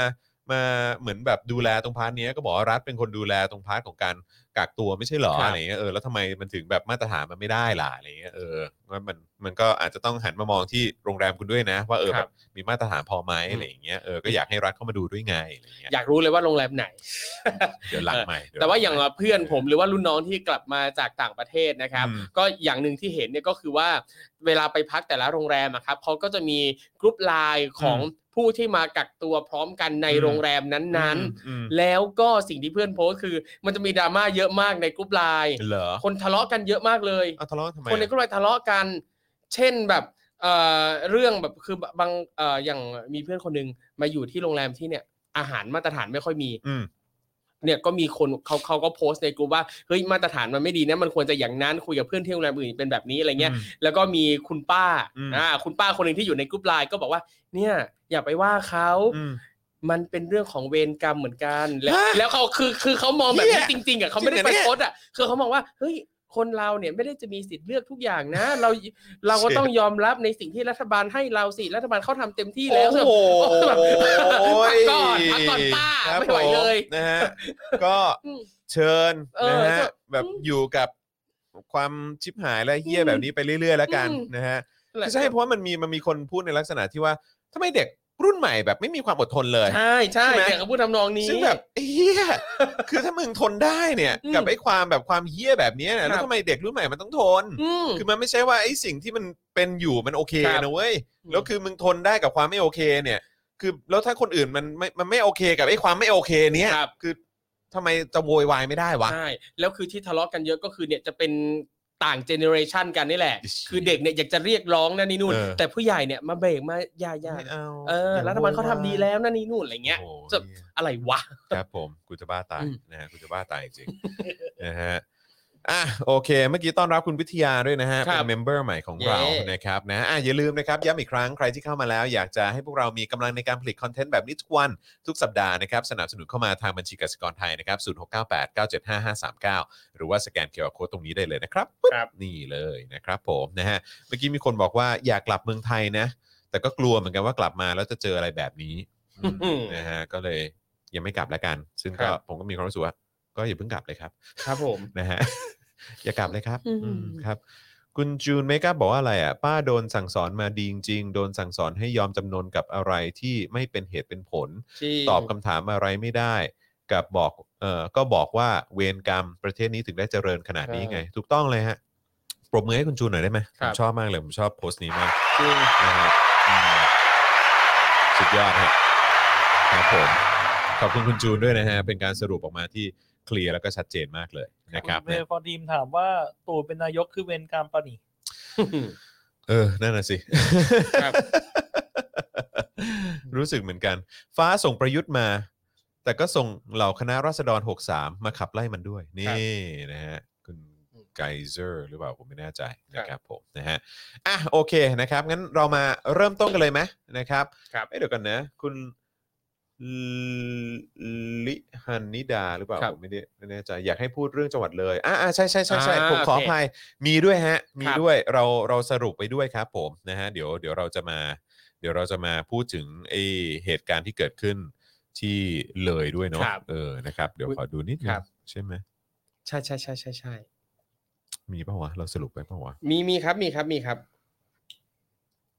มีครับผม อ่ะมีมีมีเมืองแร่เมืองเลย ครับ อ่าใช่ใช่ใช่มีด้วย นี่เมื่อ ค กี้ รับผ ผม มแอบลองเปิดหาดูที่เพื่อนเล่าเรื่องกักตัวมีหนึ่งน่าน่าสนใจมากเลยครับ เพื่อน คือ บอกว่าตอนกักตัววันที่สองเนี่ยนะครับ อืม เจ้าหน้าที่เนี่ยให้กรอกแบบสอบถามของกรมสุขภาพจิตด้วย อือฮึ อ่าซึ่งก็ถือว่าน่าสนใจ อือฮึ เออหรือคุณรู้สึกว่าเออเขาก็ดูแลดีเรื่องสภาพจิตใจของคนที่มากักตัว แต่สิ่งที่น่าสนใจกว่านั้นก็คือ ในเอกสารที่ให้กรอกเพื่อกักตัวเอ่อเพื่อเอ่อวัดของกรมสุขภาพจิตเนี่ยบอกว่าวิธีคลายเครียดนะครับ คือให้สวดมนต์ไหว้พระ สวดมนต์ไหว้พระ และช่วยเหลือผู้อื่นที่ประสบปัญหาแบบเนี้ยซึ่งแบบ เอ้า อย่างวะ อันนี้เพื่อนก็แบบอะไรเนี่ยอืมนั่นแหละ เอ้ยกูจะบ้าตาย ครั กู บ จะบ้า หลาย ตา เรื่อง ยกูจะบ้าตายจริงๆ ครับ ประเทศแม่งถึงเป็นอย่างนี้ย ใช่ อืม เราก็มีการแก้ปัญหาแบบบริบทของคนไทย ภาครัฐ อะไรกูแม่งไม่สามารถพึ่งความเป็นสากล หรือว่าความมีมาตรฐานอะไรได้เลย ครับ ได้เลย คุณ โอ้ เป็นประเทศพิเศษ แม่ง ใช่ เอ้ยประเทศนี้แม่งชิบหายกันทุกวัน พิเศษ ชิบหายทุกวินาทีนะฮะ อืม นะฮะตั้งแต่ตั้งแต่วันที่แม่งชัดดาวน์ประเทศไทยอ่ะ ครับ อืม นะเราต้อง เนี่ย ภาคภูมิใจที่ โอ้โห เราได้เราจะได้ตื่นตัวตลอดเวลาการใช้ชีวิตอยู่ในประเทศนี้ โอ้โห แม่งเอ้ย อืม นะครับนะฮะอ่ะโอเค งั้นพูดถึงเรื่องโควิดแล้วนะครับ ครับ กลับมาย้ำกันอีกสักครั้งดีกว่าเกี่ยวกับเรื่องของประสิทธิภาพของเจ้าตัววัคซีนโควิดนะฮะจากซีโนแวคไบโอเทค ครับ ของประเทศจีนกันหน่อยดีกว่านะครับ เมื่อวานนี้เนี่ยเราพูดถึงวัคซีนโคโรนาแวคนะครับที่พัฒนาโดยซีโนแวคไบโอเทคของประเทศจีนนะครับที่ไทยเนี่ยสั่งซื้อไป 2 ล้านโดสนะครับว่ามีประสิทธิภาพโดยทั่วไปน้อยกว่า 60% ม นะครับโดยผ่านการทดลองจากคลินิกนะฮะในบราซิลนะครับซึ่งในเวลาต่อมาทีมผู้พัฒนาเนี่ยก็ออกมาบอกว่ามันเป็นแค่การคาดเดานะครับโดยจะมีการเปิดเผยผลการทดลองอย่างละเอียดในอนาคต ครับผม นะครับ อ่าและล่าสุดนะครับก็มีรายงานออกมาแล้วครับว่าวัคซีนโคโรนาแวคที่พัฒนาโดยซีโนแวคไบโอเทคบริษัทสัญชาติจีนเนี่ยนะครับ มีประสิทธิภาพในการป้องกันการติดเชื้อแบบไม่แสดงอาการแค่ แค่นะฮะ แค่ 50.4%เท่านั้น 50.4%เท่านั้น เออ 50.4 ผ่านครึ่งไปนิดนึง เออ อืม ซึ่งผ่านเกณฑ์ที่องค์การอนามัยโลกเนี่ยได้กำหนดเกณฑ์ขั้นต่ำของวัคซีนโคโรนาไวรัสอ่าโคโคโรนา2019 ไว้ว่า ต้องมีประสิทธิต้องมีประสิทธิภาพที่ 50%ซึ่งอันนี้เนี่ย 50.4 ถือว่าทำได้อย่างชิวเฉียดเลยทีเดียว ชิวเฉียดมากฮะ เฮ้ย 50.4%ครับ อ่ะ เกณฑ์นี่คือ 50%นะฮะ ครับ อืมนะฮะ อืม นี่รายการเกมวัดดวงวะ จริง เอาจริง สบายๆ นึกถึงรายการรายการอันใหม่ล่าสุดของ Workpoint อะหัวท้ายตายก่อน อ๋อเหรอ เออ เป็นงไง รายการ ไเค ใหม่ ดู คือคือเป็นเกมแบบที่แค่ลุ้นว่าใครอยู่หัวอยู่ท้ายอ่ะใครหัวท้ายใต้ก่อน อย่างเกมเกมแรกเขาจะให้ดารา 8 คน 9 คนเนี่ยไปอยู่ในกล่อง อืม อยู่ในกล่องปิดสนิทเลยไม่ได้ยิ อื น ม เสียงภายนอกเลย อืม ใครโผล่ขึ้นมาคือแล้วคืออยู่ในนั้น ให้ตัดสินใจเองว่าจะโผล่ขึ้นมาตอนไหน อืม ใครโผล่ขึ้นมาคนแรก อืม กับคนสุดท้ายตกรอบแค่นั้นเป็นเกมง่ายๆหัวท้ายใต้ก่อน โอเค ซึ่งจริงๆก็รู้สึกคล้ายๆเหมือนกันนะ แนวๆเดียวกันนะ เอออันนี้เนี่ย แนวๆเดียวกัน เราต้องลุ้น ลุ้นจริง เออ ๆนะฮะ ว่าเอ๊ะคนที่ได้ไปก่อนเนี่ยจะตายก่อนหรือเปล่า ใช่ แล้วก็คืออันนี้คือต้องบอกเลยนะครับ ว่าเนี่ยเป็นตัวเลขที่ต่ำกว่าที่นักวิจัยบราซิล ใช่ เคยออกมาประกาศเมื่อสัปดาห์ที่แล้ว ครับ นะครับว่าวัคซีนตัวนี้เนี่ยมันมีประสิทธิภาพถึง 78%นะ อืม แต่ว่าล่าสุดไอ้รายงานที่ออกมาอย่างที่ครูทอมบอกก็คือว่า ครั 50.4%เท่านั้นนะฮะ อืม อื้อหือ ครับ ซึ่งขณะนี้นะครับวัคซีนโคโรนาแวคนะครับมีการทดสอบอยู่ในหลายประเทศนะครับ ซึ่งก็เลยมีอาสาสมัครกว่า 60,000 ราย อืม แล้วก็มีรายงานผลการทดสอบออกมาแล้วบางส่วนเหมือนกันครับ อืมนะฮะซึ่งก็คือประเทศตุรกีเนี่ย อืม รายงานว่าวัคซีนตัวนี้มีประสิทธิภาพอยู่ที่ อื 91.25% ม ในขณะที่อินโดนีเซีย รายงานประสิทธิภาพอยู่ที่ 65.3% ครับ UAE นะรายงานประสิทธิภาพอยู่ที่ 86%ฟิ ฟิลิปปินส์นะฮะยังไม่มีรายงานยืนยันผลนะครับแต่ว่ามีรายงานเบื้องต้นระบุว่าผลไม่ค่อยดีสักเท่าไหร่ ครับ นะฮะซึ่งประเทศไทยเนี่ยก็สั่งซื้อวัคซีนตัวนี้ไปแล้วทั้งสิ้น 2 ล้านโดสนะครับนะฮะก็จะทยอยมารู้สึกว่าจะเป็นกุมภามั้ง ครับ เออนะครับงบประมาณที่ใช้ไป 1.3 พันล้านบาทนะครับ อ๋อ นะฮะก็แปลกเนอะตุรกี 91%เนอะ ครับ เอออินโด 65%บราซิล 78%แต่ว่าล่าสุดที่อัปเดตออกมาเนี่ยก็คืออยู่ที่ 50.4%เท่านั้นนะครับอืม อื้อหือทำไมอ่ะทำทำไมมันต่างกันขนาดนี้ อันนี้คือวัควัคซีนตัวเดียวกันแต่ ตัวเดี ใช้ ยวกั ใน น คนละประเทศ ตัวเดียวกันผมงงมากเลย หรือว่ายังไง มันอยู่ที่กรรมพันธุ์เหรอ ตัวประเออก็พอเห็นแบบนี้กำลังคิดว่า ชน เอ้ย ชาติ เชื้ ตั อ ว ชา แปร ติไงล่ะ คือเชื้อชาติไหม หรือเปล่าหรือภูมิของคนแต่ละ กรรม เชื้อ พั ชาน ติ ธุ์ เกี่ยวไหม DNA อะไรอย่างเงี้ยเหรอ เอออัน ห นี้ รือว่าอย่างไทยเรานี่คือยังไงเราเขาเรียกอะไรปลูกฝีมาเหรอหรือว่า ใช่เป็น ไปได้ เออ เผลอๆใช้กับคนไทยเนี่ยคนไทยได้แบบโอ้โหถึงร้อยเปอร์เซ็นเลยนะ เพราะว่าการใช้ชีวิตอยู่ในประเทศไทยเนี่ยต้องภูมิต้านทานสูงประมาณหนึงนะ ต้องอด เรา ท ถึ น งรอ มาก ดได้อะ ต้องอดทนมาก เอ ค อ รับผมนะฮะเออ คือเหมือนเป็นเอ่อ natural selection ไม่แน่หรอกเดี๋ยวเริ่มประยุทธ์ฉีดให้ประยุทธ์แล้วอาจจะร้อยเปอร์เซ็นต์ก็ได้ เอ เออ คนดี ผมรอดูเลยว่าใคร ไม่แน่ไม่งจะนะเป็นคนฉีดคนแรก เ อนุทินหรือว่าประยุทธ์ฮะ อันนี้อยากจะรู้มาก อยากจะรู้จริงๆว่ากแต่ำลังคิดว่าถ้าฉีดประยุทธ์แล้วประยุทธ์ไม่รอดประเทศชาติรอดแน่นอน ดูละ รอดูฮะรอดู เรา ฮะ ดูเรามาลุ้นไปพร้อมกัน คุณผู้ชมอยากเห็นใครฉีด คุณผู้ชมอยากเห็นใครฉีดออกทีวี ประยุทธ์หรืออนุทินนะฮะเพราะอนุทินก็ออกมาบอกแล้วก็ ท่านนายท่านนายไม่ฉีดอ่ะอืมก็ผมก็จะฉีดเองละครับเออ ก็ฉีดไปพร้อม ๆ กันเลย ไม่ต้องเลือก เออออก เอ อ อ อกสื่อไปเลยสิ ใช่พ่วงจอห์นวินยูไปด้วย เออพวกจอวินยูด้วยเหรอ ทำไมกู ทำไมกูด้วยวะ อ้าว เอ คุณ อ ด้วยสิอ้าวโห เป็นเรื่องน่ายินดีนะ เออ คุณ ยังไง ได้เป็นคนแรกเซต อ่า แรก ๆ ของประเทศไทยที่ได้ฉีดไง อ่าครับผมอ่ะถ้าเกิด ปลอดภัย ถ้าเกิด ก่อน ผมผมได้ฉีดพร้อมกันกับประยุทธ์เนี่ยผมขอให้วันนั้นผมได้สัมภาษณ์ประยุทธ์ เออ ผมขอให้วันนั้นผมได้สัมภาษณ์ ขอนั่งฉีดข้างกันเลย นะ นะ กูจะนั่งคุยหรือแบบด่าคุยแม่งอะไรอย่างเงี้ยเออหันข้างด่าแม่งเลย เออ นะฮะอ่ะโอเคนะครับอ่ะพูดพูดถึงวัคซีนไปแล้วก็เดี๋ยวรอดูแล้วกันนะครับว่าเออสำหรับสำหรับเดือนกุมภาใช่ไหม ครับ เออนะฮะกุมภาที่วัคซีนมาทยอยมาเนี่ยนะครับไม่ว่าจะเป็นเอ่อประยุทธ์ฉีดก่อนอนุทินฉีดก่อน แล้วก็ด่านหน้าของเราก็จะเป็นคนไปฉีด ครับ ใช่ไหมเออนะครับหรือว่าเจ้าหน้าที่ทางการแพทย์ก็ต้องฉีดก่อนนะครับ ดูซิว่ามันจะได้ผลขนาดไหนนะครับ แต่คราวนี้มาต่อกันอีกนิดนึงดีกว่าเกี่ยวกับเรื่องของ 5 มาตรการเยียวยาโควิด เออ รอบใหม่เนาะ ครับ นะฮะซึ่งเมื่อวานนี้เนี่ยที่ประชุมครมเนี่ยเขามีข้อสรุปคืบหน้าของมาตรการต่างๆนะฮะที่ประชาชนอยากรู้นะครับ ไม่ว่าจะเป็นโครงการเราไม่ทิ้งกัน ครับ การเยียวยาเกษตรกร รวมถึงความคืบหน้าของโครงการคนละครึ่งรอบใหม่นะครับ ซึ่งโดยสรุปแล้วเนี่ยครมก็ออก 5 มาตรการเยียวยาสถานการณ์โควิดนะครับ ครับ มาเลย อ่ามาตรการแรกเลยนะครับ จะมีการลดค่าไฟฟ้า 2 เดือน ตามใบแจ้งหนี้ตั้งแต่กุมภาพันธ์ถึงมีนาคม 2564 นะครับ อืม โดยให้ใช้ไฟฟ้าฟรี 90 หน่วยแรก ครับ สำหรับบ้านพักอาศัยที่ใช้ไฟไม่เกิน 150 หน่วยต่อเดือนเท่านั้น อืม นะครับ อืม สำหรับบ้านไหนนะครับที่ใช้ไฟเกิน 150 หน่วยต่อเดือนเนี่ยจะเป็นการให้ส่วนลดค่าไฟตามเงื่อนไข ทางนี้จะไม่รวมส่วนราชการรัฐวิสาหกิจที่ให้สิทธิ์ใช้ไฟฟรี 50 หน่วยแรกเท่านั้น อืมโอเคนะครับ ซึ่งเรื่องนี้ก็น่าสนใจนะว่าสรุปตอนนี้กระทรวงกลาโหมเขาจ่ายค่าไฟครบหรือยังวะเนี่ยเออได้ข่าวได้ข่าวว่าติดอยู่เยอะอยู่เหมือนกั อ่า ออ อ่ะเดี๋ยวลองไป นะครับ สืบดูฮะ มาตรการที่ 2 นะครับเอ่อเมื่อกี้ค่าไฟใช่ไหมคราวนี้มาค่าน้ำบ้างดีกว่า ครับ นะครับ ก็จะลดค่าน้ำ 10% อืม นะครับ เป็นระยะเวลา 2 เดือนตามใบแจ้งหนี้ เดือนกุมภาแล้วก็มีนา 64 การเยียวยาโควิดตามมาตรการนี้เนี่ยนะฮะ สงวนไว้เฉพาะบ้านที่อยู่อาศัย และกิจการขนาดเล็ก อันนี้ไม่รวมส่วนราชการแล้วก็รัฐวิสาหกิจนะครับ ครับผม มาตรการที่ 3 ครับ จะมีการช่วยค่าอินเทอร์เน็ตครับ นี่กระทรวง เห็นด้วยเหรอ อ่ะใช่ โอเค แน่นอนแน่นอนเขาก็รู้ไงว่าช่วงกักตัวเนี่ย คนเราก็ต้องเปิดเน็ตบ่อย อ่า เอ ครับผอม นะโดยกระทรวงดิจิทัลและกสทชนะครับ จะเพิ่มความเร็วอินเทอร์เน็ตบ้าน และโทรศัพท์มือถือให้กับผู้ใช้ เพื่อสนับสนุนการทำงานที่บ้านหรือ work from home นั่นเอง อื รวมทั้งสนับสนุนการโหลดแอปพลิเคชันหมอชนะฟรี อืม โดยไม่คิดค่า Data เป็นระยะเวลา 3 เดือน นี่ โอเค โอ้โหแต่จริงๆพอพูดถึงเรื่อง work from home อะครับล่าสุดอะคืออ ม มีอ่ารุ่นน้องที่รู้จักการทำงานใน TikTok บอกว่าล่าสุดเลยอ่าทาง TikTok อะครับเขาให้ตังค์พนักงานไปเอาไปคนละหมื่นไปหาซื้อเก้าอี้ซื้อโต๊ะดีๆ นั่งทำงานจะได้ไม่ปวดหลัง อืมแล้วก็ล่าสุดส่งชุดทำกาแฟดริปให้ด้วยอ่ามีเจลแอลกอฮอล์มีหน้ากาก มีเสื้อส่งไปให้ทุกเดือนทุกเดือน ซึ่งรู้สึกว่าเป็นองค์กรที่น่าสนใจ อืม อืมนั่นแหละฮะ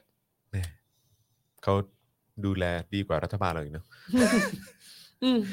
ห่วงห่วงออฟฟิศซินโดรมกูด้วย อืม เออ ครับ ครับผมนะฮะห่วงพนักงานด้วย ครับ แม่ นะ ครับผม อืม ก็ยินดีด้วยนะ ฮะ ครับ ยินดีด้วยกับเพื่อนของครูทอมคนนี้ ใช่ครับ นะครับนะแล้วครูทอมเขาก็ยอดยอด follow เยอะ นะเออดึงเข้าไปเป็นทีมงานไหมทิกตอก เออ อยากมีเก้าอี้อยากมีโต๊ะ Why not? ดีๆให้นั่งทำงาน Why บ้าง not? Why not เอ เอ อ อนะครับ อ้าวมาที่มาตรการที่ 4 บ้างดีกว่า ครับ นะครับ คราวนี้มาถึงพาร์ทของโครงการคนละครึ่งแล้วนะครับ ก็จะเพิ่มอีก 1 ล้านสิทธิ์นะ เออ ก็แย่งกันอีกไหมอืม แย่งแน่นอนอยู่แล้ว โดยโครงการเนี่ยจะเริ่มเปิดให้ลงทะเบียนรอบใหม่นะครับในวันที่ 20 มกราคมนี้นะครับ ก่อนที่จะสามารถใช้สิทธิ์ได้ตั้งแต่วันที่ 25 มกราคมเป็นต้นไปนะจ๊ะ เอออันอันนี้ก็ยังยังอยากรู้ว่า แล้วเขามีมาตรการอะไรออกมาช่วยคนที่ไม่มีสมาร์ทโฟนไหมฮะ แบบไอ้คนละครึ่งหรืออะไรแบบเนี้ยสำหรับคนที่ไม่มีสมาร์ทโฟนอ่ะทำ คุณ ไง ทอม ได้ ว่า บ้างไห ไง มอ่ะ คุณทอมว่าเขามีไหม มีมาตรการช่วยไหม อ่ะโอเค ผมไม่ถามก็ได้ เออ คือแบบเราจะไป ผมไม่ คด ถามก็ได้ เราจะไปคาดหวังอะไรกับแม่งวะเหี้ย เออ ขนาดไอ้มาตรการที่แม่งออกมา แม่งออกมาล้านสิทธิ์เฮี ค ย รับ คือยังไม่ครอบคลุมทุกคนเลย ยังไม่ อืม ครอบคลุมทุกคนเลย ครับ เออนะฮะ นี่ไง ก็ อ่ะ จะได้ชินไงกับการใช้ชีวิตอยู่ในประเทศนี้ไงมันก็ต้องเสี่ยงดวงตลอดเวลาอยู่แล้ว อืมครับผม นั่นแหละครับ ฮ ผมอ่ะต่อไปนะครับ มาตรการที่ 5 นะครับ จะมีการออกมาตรการเราชนะ เราชนะ โอ้โห ชนะกันเก่งเหลือเกิน แข่งขันกันเก่ง ชนะกัน สู้กับ เก่ง ใคร เอ เฮีย อ เออ เราชนะรายละเอียดก็คือรัฐเนี่ยจะจ่ายเงินเยียวยาให้ประชาชนรายละ 3,500 บาท เป็นเวลา 2 เดือน หลังที่ประชุมครมสรุปรายละรายละเอียดความช่วยเหลือเยียวยาโควิดรอบใหม่ครั้งนี้นะครับ ได้กำหนดเงินเยียวยาที่เหมาะสมอยู่ที่ประมาณ 3,500 บาทต่อคนต่อเดือน ซึ่งเอาหัวไปประกันเลยก็ต้องลุ้นอีก เจ็ดพันว่างั้น ใช่ เจ็ดพัน ไปลุ้นกันว่าใครจะได้ไป เราชนะ ครับ อืมเยียวยาให้ประชาชนรายละ อืม สามพันห้าร้อยบาท ครับผม ทุกคนไหมคุณว่าทุกคนไหม อืมโอ้โหทำเป็นถามอีกแล้ว ทำเป็นถามแล้วทำเหมือนไม่รู้จักรัฐบาล ก็ไม่รู้เออ อืม นะฮะอ่าโอเคนะครับก็เดี๋ยวเดี๋ยวรอดูกันนะค ครั รับบ อ่าเดี๋ยวเดี๋ยวฝากฝากอาจารย์แบงค์เช็คหน่อยว่าทุกคนเปล่าวะเออ ม ทุกคนปะ นี่เขาบอกว่าเงื่อนเงื่อนไขของเราชนะเนี่ยนะครับจะคล้ายกับโครงการเราไม่ทิ้งกัน คือให้กับผู้ที่ประกอบอาชีพอิสระ และแรงงานนอกระบบ จบ นั่นไง เปิดล ฟรี ง แล ทะ นซ์ไง เบียน เออ เออ เปิดลงทะเบียนนะ ใช่ ลงทะเบียน นั่นไง รวมทั้งผู้ที่เป็นเกษตรกรด้วยนะครับ ให้ เออ สองเดือนเนี่ยโดยการรับเงินเยียวยานี้จะอยู่ภายใต้โครงการเราชนะนั่นเองนี่ โอเคนะฮะ อืม ก็สรุปว่าต้องเปิดลงทะเบียนนะครับ ใช่ ครับ แล้วเราก็ต้องโหลดแอป เอาเราชนะ เรา ต้อง ช โหล นะ ดแอปเราชนะด้วย คือตอนนี้มือถือนี่แทบจะเต็มไปด้วยชนะแล้วนะครับ ทุกอย่าง เ ชนะหมดนะครับ ผมนะฮะ อืม เออ เอาจริงสงสัยว่าคำว่าเราชนะเนี่ย เราเนี่ยรวมประชาชนอยู่ในนั้นด้วยหรือเปล่า นั่นน่ะดิเออนะฮะ อืม ก็ยังไงก็ตามนะครับ ก็ ครับ ต้องรอรายละเอียดให้ชัดเจนกันต่อไปนะครับ ว่าประชาชนจะได้รับเงินเยียวยาก้อนนี้ภายในสิ้นเดือนมกราคม หรือว่าช่วงต้นเดือนกุมภาพันธ์นะครั ครับ บ ซึ่งก็น่าจะได้รับข้อสรุปนะฮะหลังจากการเสนอต่อคอรมอนะในวันอังคารที่ 19 มกราคมที่จะถึงนี้นะครับ แล้วก็นอกจากนี้เนี่ยยังมีมาตรการอื่น ๆ ที่เกี่ยวข้องกับการช่วยลดภาระค่าครองชีพของประชาชนด้วยนะฮะ ครับ ในช่วงภาวะวิกฤตเศรษฐกิจแบบนี้เนี่ยนะฮะก็อย่างเช่นการขยายเวลาลดภาษีที่ดิน และสิ่ง อืม ปลูกสร้าง ครับ 90%ต่อไปอีก 1 ปี ยกเว้นค่าธรรมเนียมการโอนนะฮะเหลือ 0.01%นะฮะซึ่งขณะนี้อยู่ในขั้นตอนเตรียมเสนอครมในอีก 2 สัปดาห์ อ่าโอเคครับ นะฮะคือคือยังไม่เริ่มนะ เดี๋ยวต้อง ใช่ ไปเสนอครมก่อน ใช่ครับ นะ ผมสำหรับมาตรการสำหรับผู้ใช้แรงงานนะครับ รัฐได้เติมสภาพคล่องเป็นเงิน 2.68 แสนล้านบาทนะครับ เพื่อดำเนินการดังต่อไปนี้ครับ อย่างแรกเลยขยายเวลาลดหย่อนส่งเงินสมทบประกันสังคม อืม 2 ครับ กรณีว่างงานจากการถูกเลิกจ้างนะครับ ก็จะได้เงินชดเชย 70%ของค่าจ้าง อืม ปีละไม่เกิน 200 วัน โอเค แล้วก็ 3 ครับ กรณีว่างงานจากการลาออกนะครับ อืม ก็จะได้เงินชดเชย 45%ของค่าจ้าง อืม ปีละไม่เกิน 90 วัน โอเค นะฮะก็ทยอยทำกันไปนะครั ครับ บ แม้ว่าจะไม่ครอบคลุมซะทีเดียวนะฮะก็ ครับ หวังว่ามันพอจะช่วยใครได้บ้างนะครับ นะฮะ ผม แต่ว่าตอนนี้มันก็พังพินาศไปหมดแล้วฮะ ใช่ เศรษฐกิจนะฮะ อืม เออเละเทะนะฮะจากการพยายามจะแบบยื้ออำนาจไว้ ครับ นะฮะแล้วก็ใช้ใช้โควิด -19 นะฮะ อืม เป็นของเออเอาเขาเรียกอะไรเป็นสิ่งที่เอาไว้ขู่อะ ครับ เออนะครับขู่ประชาชน อืม กดประชาชนให้กลัวกันเข้าไว้ ยิ่งคิดแล้วก็ยิ่งหงุดหงิดเหมือนกับเราเสียเวลา 6 7 ปีไปโดยที่ประเทศชาติไม่ได้อะไรดีๆขึ้นมาเลยอะ แย่เนอะแย่เนอะ อืม เซ็งเซ็ง เซ็ง นะครับนะฮะ โอเคนะครับอ่ะคราวนี้นะครับมาที่ประเด็นไหนกันต่อดี เรามีประเด็นโฉมหน้าคณะกรรมการสมานฉันท์ ครับ ใช่ไหมนะแล้วก็มีเรื่องประยุทธ์ลั่นว่าร้อยนายกก็แก้ปัญหายาเสพติดการพนันไม่ได้นะฮะ โอ้ย แล้วก็เรื่องเหมืองใช่ไหมเหมือง ครับ แร่ที่เลย อันนี้ก็ต้อง อืม คุยกันนะครับ ครับ นะฮะเดี๋ยวเดี๋ยวจะมาคุยกันประเด็นนี้ด้วย เราจะเอาเรื่องไหนก่อนดีอะ ได้หมดเลยครับ อืมเอาเอาเป็น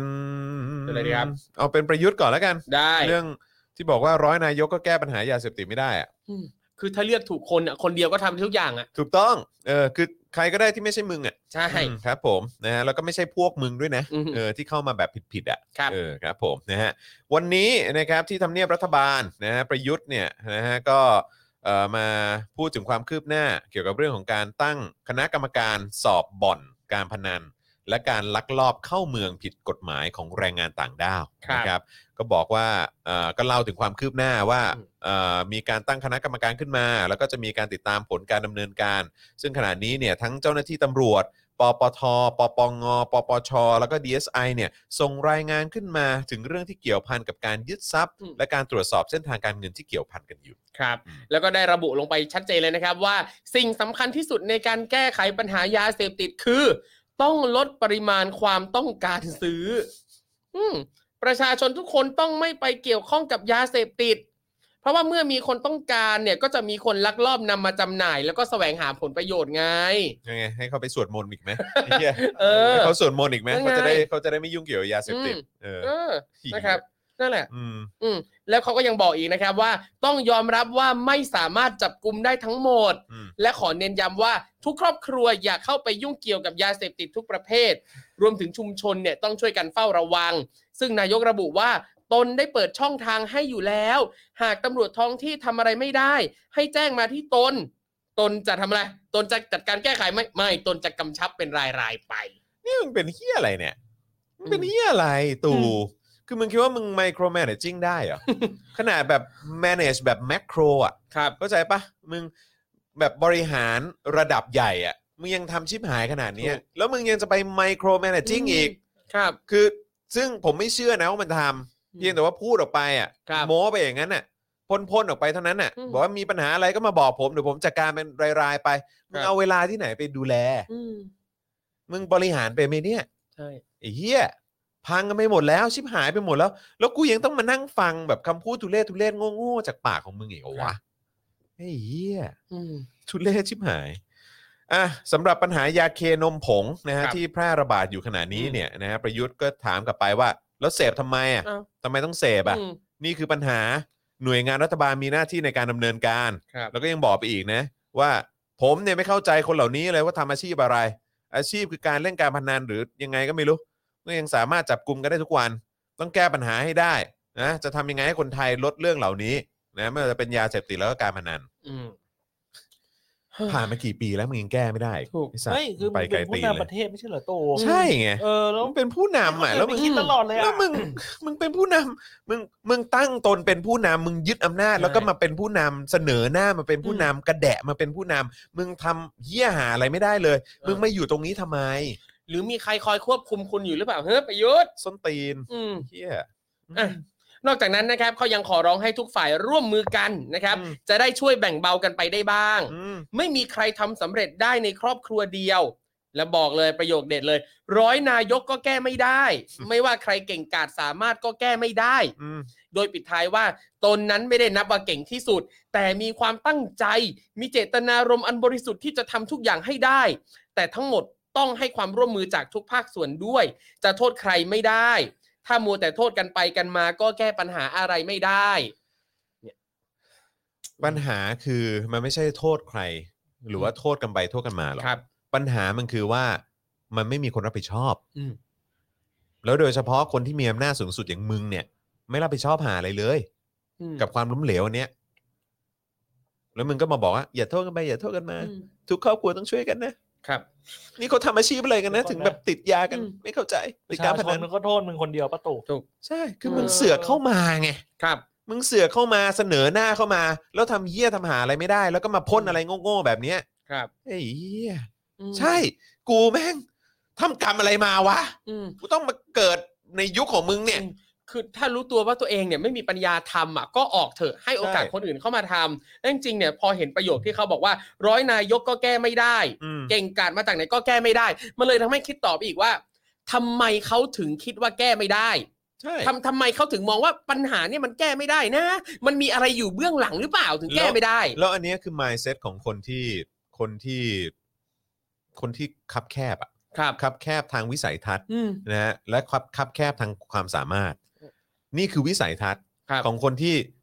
มาเป็นผู้นำ อืม แล้วก็มาบอกว่ามันแก้ไม่ได้ ครับ เป็นใครก็แก้ไม่ได้ อืม ไม่จริง อืม นี่นี่ไม่ใช่วิสัยทัศน์ของผู้นำที่ดี ครับ นะนี่ไม่ใช่วิสัยทัศน์ของผู้นำที่ดี อืม ถ้าเป็นผู้นำที่ดีปัญหาอะไรมึงเจออะไรก็ตาม มึงต้องแก้ได้ ครับ มึงต้องแก้ได้ อืม และในยุคสมัยนี้แล้ว อืม มึงต้องแก้ได้ อืม แปลว่ามึงไม่สร้างสรรค์ คมึรัง บ ไม่มีจินตนาการ ครับ มึงไม่ฉลาด ครับ แค่นั้นเอง อืม มึงคือผู้นำห่วยห่วย ครับ ๆผู้นำกระจอกกระจอก ครับ ที่กระแดะอยากเป็นผู้นำ เออ แต่ทำเฮียอะไรไม่ได้เลย เออเฮ้ยเหนื่อยใจ อ่ะอย่างไรก็ตามนะฮะเอ่อเมื่อเทียบกับชุดข้อมูลนะฮะเรื่องของการปราบปรามยาเสพติดอย่างจริงจังของรัฐบาลอื่นๆนะครับ อืม ทั้ง อืม ทั้งในไทยแล้วก็อาเซียนเนี่ยอาจจะทำให้เห็นได้ว่าการปราบปรามยายาเสพติดอย่างเด็ดขาดเนี่ยมันมีความเป็นไปได้ อืม นะฮะอย่างที่สำนักข่าว BBC ไทยเนี่ยเคยรายงานถึงมาตรการการทำสงครามกับยาเสพติดนะครับว่านำมาสู่การปราบปรามได้ครั้งใหญ่นะครับเอ่ออย่างเช่นที่เคยเกิดขึ้นในสมัยของนายกทักษิณชินวัตรนะฮะ เอ่อก็มีการรายงานว่านโยบายการทำนโยเอ่อการทำสงครามกับยาเสพติดที่ไทยเนี่ยเคยใช้เมื่อ 14 ปีก่อนเนี่ยถูกนำไปใช้อีกครั้งในฟิลิปปินส์นะฮะโดยการที่สามารถกวาดล้างขบวนการค้ายาเสพติดได้อย่างเห็นผลชัดเจนนะฮะขึ้นอยู่กับปัจจัยสำคัญหลายประการนะครับไม่ว่าจะเป็นที่มาของนโยบายที่ต้องเริ่มจากตัวผู้นำ ครับ นะฮะท่าทีอันแข็งกร้าวของผู้ อืม นำนะฮะแล้วก็การนำนโยบายไปสู่การปฏิบัติจริง ๆ อืม เอ ครับ อ มันถึงจะแก้ไขได้ แต่อันนี้ผมขอดอกจันไว้ ครับ นิดนึง ผม นะฮะผมขอดอกจันไว้นิดนึงว่าไอ้การทำสงครามยาเสพติดของทักษิณเนี่ยก็ต้องตั้งคำถามหนักๆเลยนะครับ เพราะว่าแม่งเกี่ยวกับเรื่องของสิทธิมนุษยชนอะไรต่างๆ ด้วย ค่าเขาเรียกว่าแบบแบบเอ่อปราบก็แม่งก็ได้แต่พวกปลายแถวอะ ครับ แล้วก็ตายเยอะมากด้วยนะฮะแต่ว่าไอ้พวกหัวแถวเนี่ยก็ก็ยังก็ยังลอยหน้าลอยตากันอยู่ได้ ครับ นะครับก็ใช่ว่ามันจะแก้ปัญหาได้ทั้งหมดนะแล้ว ครับ อันนี้ยังมีปัญหาเกี่ยวกับเรื่องของสิทธิมนุษย อืม เอ่อสิทธิมนุษยชนที่มีการละเมิดแบบรุนแรงด้วย อย่างที่ฟิลิปปินส์เองที่เอาโมเดลแบบนี้ไปใช้เนี่ยก็คล้ายๆกัน ครับ นะก็คือชี้หน้ากันไปบอกกันไปบอกกันมาว่าคนนี้ค้ายา แล้วแม่งก็ ครับ ยิงกันเลย อืม แม่งก็ฆ่ากันเลย ซึ่ง ครับ อันนั้นไม่โอเค ครับ เออนะครับแต่ว่าถ้าพูดถึงว่าเออแบบตัวผู้นำแม่งต้องมีวิสัยทัศน์เออเรื่องของไอ้ความความชัดเจนในเรื่องของการแก้ปัญหา แล้วก็การนำเอานโยบายไปปฏิบัติ แล้วก็แก้ไขจริงๆเนี่ยเออไอ้สามเรื่องเนี้ยมันแสดงให้เห็นว่ามันแก้ปัญหาได้ ครับ เออนะครับ ซึ่งการการที่เราเอาประเด็นอ่าการแก้ปัญหาในสมัยทักษิณมาพูดเนี่ย อันเนี้ย อืม มันเราไม่ได้บอกว่าให้ทำตามทั้งหมดนะ ไม่ เพราะอย่าง ใช่ อย่างที่บอก ไม่ใช่ ว่ามันก็มีข้อเสียอยู่ไม่น้อยแล้วก็มีสิ่งที่ต้องตั้งคำถามนะครับ แต่อยากให้ลองเอามาคิดเอามาวิเคราะห์ แล้วเอามาประยุกต์ให้มันถูกให้มันควร ใช่เพราะคือไอ้สามอันที่ที่ทาง BBC เขาวิเคราะห์ออกมา ครับ เนี่ยที่บอกว่าเฮ้ยนโยบายเนี่ยนะมันต้องเริ่มจากตัวผู้น อืม ำใช่ไหมแล้วอย่างที่บอกไปว่าเฮ้ยไอ้ความชัดเจนของผู้นำเนี่ยมันเป็นสิ่งสำคัญนะค ครั รับบ แล้วก็อีกอันหนึงก็คือการเอานโยบายไปปฏิบัติจริงอันนี้ก็สำคัญซึ่ง ครับ 3 สิ่งเนี้ยคือถ้าถ้าเอาถ้าเอามาใช้ในการแก้ปัญหาจริงๆอ่ะมันแก้ได้ ครับ เออเพียงแต่ว่าไอ้วิธีการแก้แบบ อืม ทักษิณเนี่ยมันก็นำพาไปสู่การตั้งคำถามเกี่ยวกับเรื่องของการละเมิดสิทธิมนุษย ครับ ช ผ น ม ที่หนักหน่วงมากด้วยเหมือนกัน ครับ นะครับ ที่คนตายเยอะมากด้วยจากไอ้นโยบายนี้นะครับ ครับ หรือแม้กระทั่งที่ฟิลิปปินส์เองที่ดูเตอร์เต้เอาไปใช้ ครับ อืม ประเด็นท่าทีอันแข็งกร้าวนี่ก็ อืม น่าสนใจนะครับ ประเด็นการแข็งกร้าวนะครับ ตอนนี้ อืม ประยุทธ์อาจจะคิดว่าเออเรามีละความแข็งกร้าวนะครับหยุดประยุทธ์สิ่งที่มีคือความก้าวร้าว ครับ นะครับ ผม ไม่ใช่ความแข็งกร้าว มั นะ น ครับ ต่างกันนะจ๊ะ ความรู้ความสามารถก็ไม่มี ใช่ นะครับมีแต่ความก้าวร้าวนะตู่นะ ถูกต้องครับผ อื ม ม อืม อ่ะนอกจากนี้นะครับก็เคยมีรายงานว่าช่วงเวลาที่รัฐบาลทักษิณเคยทำสงครามยาเสพติดนั้นก็เป็นเพียงช่วงเวลาแห่งเอ่อการพักร้อนเออใช้ อืม คำได้ดีนะ อืม ช่วงเวลาแห่งการพักร้อนของขบวนการค้ายาเสพติดชั่วคราวของกลุ่มผู้เสพนะครับ อืม ก่อนจะกลับมารุนแรงขึ้นอีกนะครับ เพราะว่าองค์ประกอบสำคัญเนี่ยก็มีหลายประการ อย่างเช่น มีการเปลี่ยนรัฐบาลหลายครั้งนะครับ อืม ส่งผลให้รูปแบบการบริหารจัดการเนี่ยเปลี่ยนแปลงไปตามผู้นำ นั่นไง รวมถึงการปราบปรามที่รุนแรงก็มักจะถูกกังขานะครับ อืม อย่างที่คุณจรพูดไปนะครับ อืม รวมถึงว่าเจ้าหน้าที่ของรัฐระดับท้องที่ในชุมชนเนี่ยก็ละเลยปัญหาเดือดร้อนของประชาชน อืม ไม่สนใจการแจ้งเบาะแสของประชาชนอย่างจริงจัง อืม นะไม่ไม่ฉับไว นะครับและอย่างหนึ่งก็คือความร่วมมือกันในการป้องกันและแก้ปัญหายาเสพติด และปัญหาอาทยากรรมของภาคประชาชนเนี่ยมีน้อย อืม และขบวนการค้าและอิทธิพลผลประโยชน์ของขบวนการเนี่ยเกินขอบเขตความสามารถของภาคประชาชนจะจัดการเอง ใช่ เนี่ยเห็นไหมอย่างอันเนี้ยเขาก็บอกอยู่ว่า มันเกินกว่าที่ประชาชนจะจัดการเอง แต่รัฐบาลเนี่ยพูดอยู่นั่นแหละว่าทุกอย่างเริ่มต้นที่ตัวเอง ใช่ ว่าอย่างเราเริ่มไม่ได้ แล้วแบบไอ้สัตว์กูจ่ายเงินให้มึงอ่ะเป็นเงินเดือนให้มึงอ่ะผ่านเงินภาษีอ่ะแล้ว ครับ มึงแก้ปัญหาเหล่านี้ไม่ได้ แล้วมึงมาบอกให้เริ่มที่ตัวพวกกู ครับ คุยเถอะ อืม ไอ้เหี้ยไปไกลตีนกูเลย ครับ แล้วก็นั่งแดกภาษีกูอยู่นั่นแล้วก็มา อืม นั่งเทศนากูแบบว่า อืม ผ่านสื่อ ซึ่งสื่อมันก็ไม่ทำเฮี้ยทำหาอะไรเลย ครับ นั่งฟังแม่งเทศกันอยู่นั่นนั่งฟังคนโง่คนเฮี้ยเทศเนี่ยคือแบบว่าแม่งได้ประโยชน์อะไรขึ้นมา ครับ ประเทศแม่งจะเจริญได้ยังไง โอ้แม่ สอง นเก่ง สอนเก่ง อืม สอนเก่งจริง อืมคุณผู้ชมรู้สึกไงฮะ คุณผู้ชมรู้สึกไงส่ง อืม ส่งเข้ามาได้นะฮะ อืมสอนเก่งช็อตเก่งสอนเก่งทุกคนยกเว้นสอนตัวเองอ่ะหงุดหงิด นะฮะอ่ะก็คือมีมีคนทักเข้ามาเหมือนกันว่าเออแบบตอนตอนทักษิณเนี่ยมันมันโหดจริง ครับ เพราะว่าก็คือตอนตอนสงครามยาเสพติดเนี่ยคนตายเยอะมากนะ อืม วิสามันกันแบบเละเทะเลยอะ ใช่ เออนะฮะแล้วก็ไอ้ย้อนกลับไปตอนเอ่อที่ดูเตเต้ก็เอาไปใช้ด้วยเหมือนกัน ครับ อันนั้นก็อันนั้นก็ถูกวิพากษ์วิจารณ์จากเอ่อจากนานาชาติแล้วก็ประชาคมโลกเยอะมากเลยนะ ครั ฮะ บ เออนะฮะแล้วก็คืออย่าลืมว่าในสมัยของทักษิณมันไม่ใช่ว่าสวยงามนะเอ ครั อบ มันก็มีมันก็มีไอ้กรณีหลาย ๆ อันที่ที่ก็ต้องถูกตั้งคำถามด้วยเหมือนกัน ครับ นะฮะก็คืออย่างเช่นเนี่ยไอ้กรณีสงครามยาเสพติด ครับ ตากใบ อืม อะไรอย่างเงี้ยเหตุการณ์เหล่านี้เนี่ยเป็นสิ่งที่กรือเซะอะไรพวกเนี้ยเอ ครั อบ คือเป็นเป็นสิ่งที่ที่ที่เราปล่อยผ่านไม่ได้อะ ครับ นะฮะแต่ว่ามันดันขาดช่วงไป อืม เพราะมีการรัฐประหารนี่แหละ ครับ แล้วถ้าเกิดมันเป็นระบอบประชาธิปไตยเนี่ยนะไอ้สิ่งเหล่านี้มันจะถูกสะสาง ใช่ มันจะถูกเปิดโปง มันจะ ใช่ ถูกนำเสนอออกมา ให้มีความโปร่งใสมากยิ่งขึ้น ใช่ ถ้ามันเป็นประชาธิปไตย แต่คิดดูสิ ที่ผ่านมายึดอำนาจกัน ครับ ใช่ไหมสนธิ อืม เป็นไงแมันเป็นไงบ้าง ครับ แล้วมายุคประยุทธ์แล้วมันดีขึ้นไหม อืม มันไม่มีเฮียอะไรดีขึ้นเลย เพราะทุกอย่างมันถูกผลักหรือว่าถูกกลบเอาไว้ ถูกคลุมเอาไว้ ใต้พรมเหมือนเดิม ถ้ามันเป็นประชาธิปไตยอ่ะมันจะโปร่งใสกว่านี้ประชาชน ครับ ตรวจสอบได้ เรียกร้องกันไป เรียกร้องกันมา ใช่ไหมแล้วมันก็จะมันก็จะแบบควานเข้าไปจน ครับ จนเจอต้นตออะ ใช่ แล้วก็แก้ปัญหากันได้จริง ครับ ๆ แต่เนี่ยแหละ เราอยู่ภายใต้การปกครอง อืม โดยคนใหญ่เยี่ยตัวอ่ะ อืม มันจะเจริญได้ไง มีแต่ชิบหาย อืม นะฮะ เพราะฉะนั้นช่วยบอกคนที่บ้านหรือใครก็ตามที่แม่งยังเป็นสลิม หรือว่าสนับสนุนไอ้เฮียประยุทธ์แล้วก็พรรคพวกเนี่ย บอกให้ลืมตาตื่นได้แล้ว อืม จะให้ให้ชิบหายไปอีกขนาดไหน ครับ เออ นั่นแหละก็เป็นเป็นกำลังใจให้ทุกครอบครัว ครับผม อืม นะฮะอ่ะ อืม โอเคนะครับก็เอ่อคุณโบวี่บอกว่าฟังฟังแล้วเนี่ยผูกเชือกคอนคอนเวิร์สลอเลย เออมันนึกถึงเพลงเพลงอะไรนะ ครับ ที่กำลังดังช่วงนี้ในทิกตอกอ่ะ อืม อยากใส่คอนเวิร์ตแล้วเข้าไปเตะหน้ามึงอ่ะ เออ เพลงเนี้ย มันมันคือมันคือไอ้อันของยูบอยทีเจป่ะ ใช่ปะ ใช่ไหม ใช่ปะ อันนั้นใช่ไหม อ่า เออใช่ โอเค ใช่ใช่ใช่ใช่แม่งโคตรโคตรหาเลย เอ อ แบบว่าอยากจะแบบเข้าไป แบบใส่ใส่ใส่จอแดนเข้าไปเตะหน้า เอ มั อ เออครับผมนะฮะแต่ช่วงนี้กูว่านะใส่ได้เต็มที่ก็ช้างดาวอ่ะ ใช่แค่นั้นแหละครับเศรษฐกิจแบบนี้ เออ นะครับผม นะฮะ อ่ะ โอเค นะครับ คราวนี้ก็ยังมีเรื่องที่ต้องคุยกันอีกนะครับ โอ้ย เรื่องที่ผมคิดว่าเราควรจะคุยกัน ครับ ต่อเลยเนี่ย ก็คือกรณีที่มันเกิดขึ้นกับน้องไผ่ อืมครับผม เมื่อวานนี้ที่มันมีคลิปออกมาเนอะ ครับ นะฮะที่มีการชักปืนขึ้นมายิง ครับ ของเจ้าหน้าที่รู้สึกว่าจะเป็นเจ้าหน้าที่เอ่อลูกจ้างชั่วคราวของกอรมน ครับผม นะครับ ซึ่งเป็นอดีตผู้ช่วยผู้ใหญ่บ้านอะไรสักอย่างนะ ใช่นะครับนะซึ่งอันนี้ก็เป็นสิ่งที่เอ่อคุณผู้ชมก็ส่งข้อความเข้ามาด้วยเหมือนกันบอกว่าเฮ้ยอยากจะฟังเรื่องนี้ด้วยเหมือนกันนะค ครั รับบ เราก็เราก็สรุปมาให้นะฮะสรุปมาให้แหละนะครับกับเรื่องราวเหมืองแร่เมืองเลยนะครับอันนี้ก็เป็นอีกหนึ่งเหตุการณ์ที่มันเกิดขึ้นนะครับใน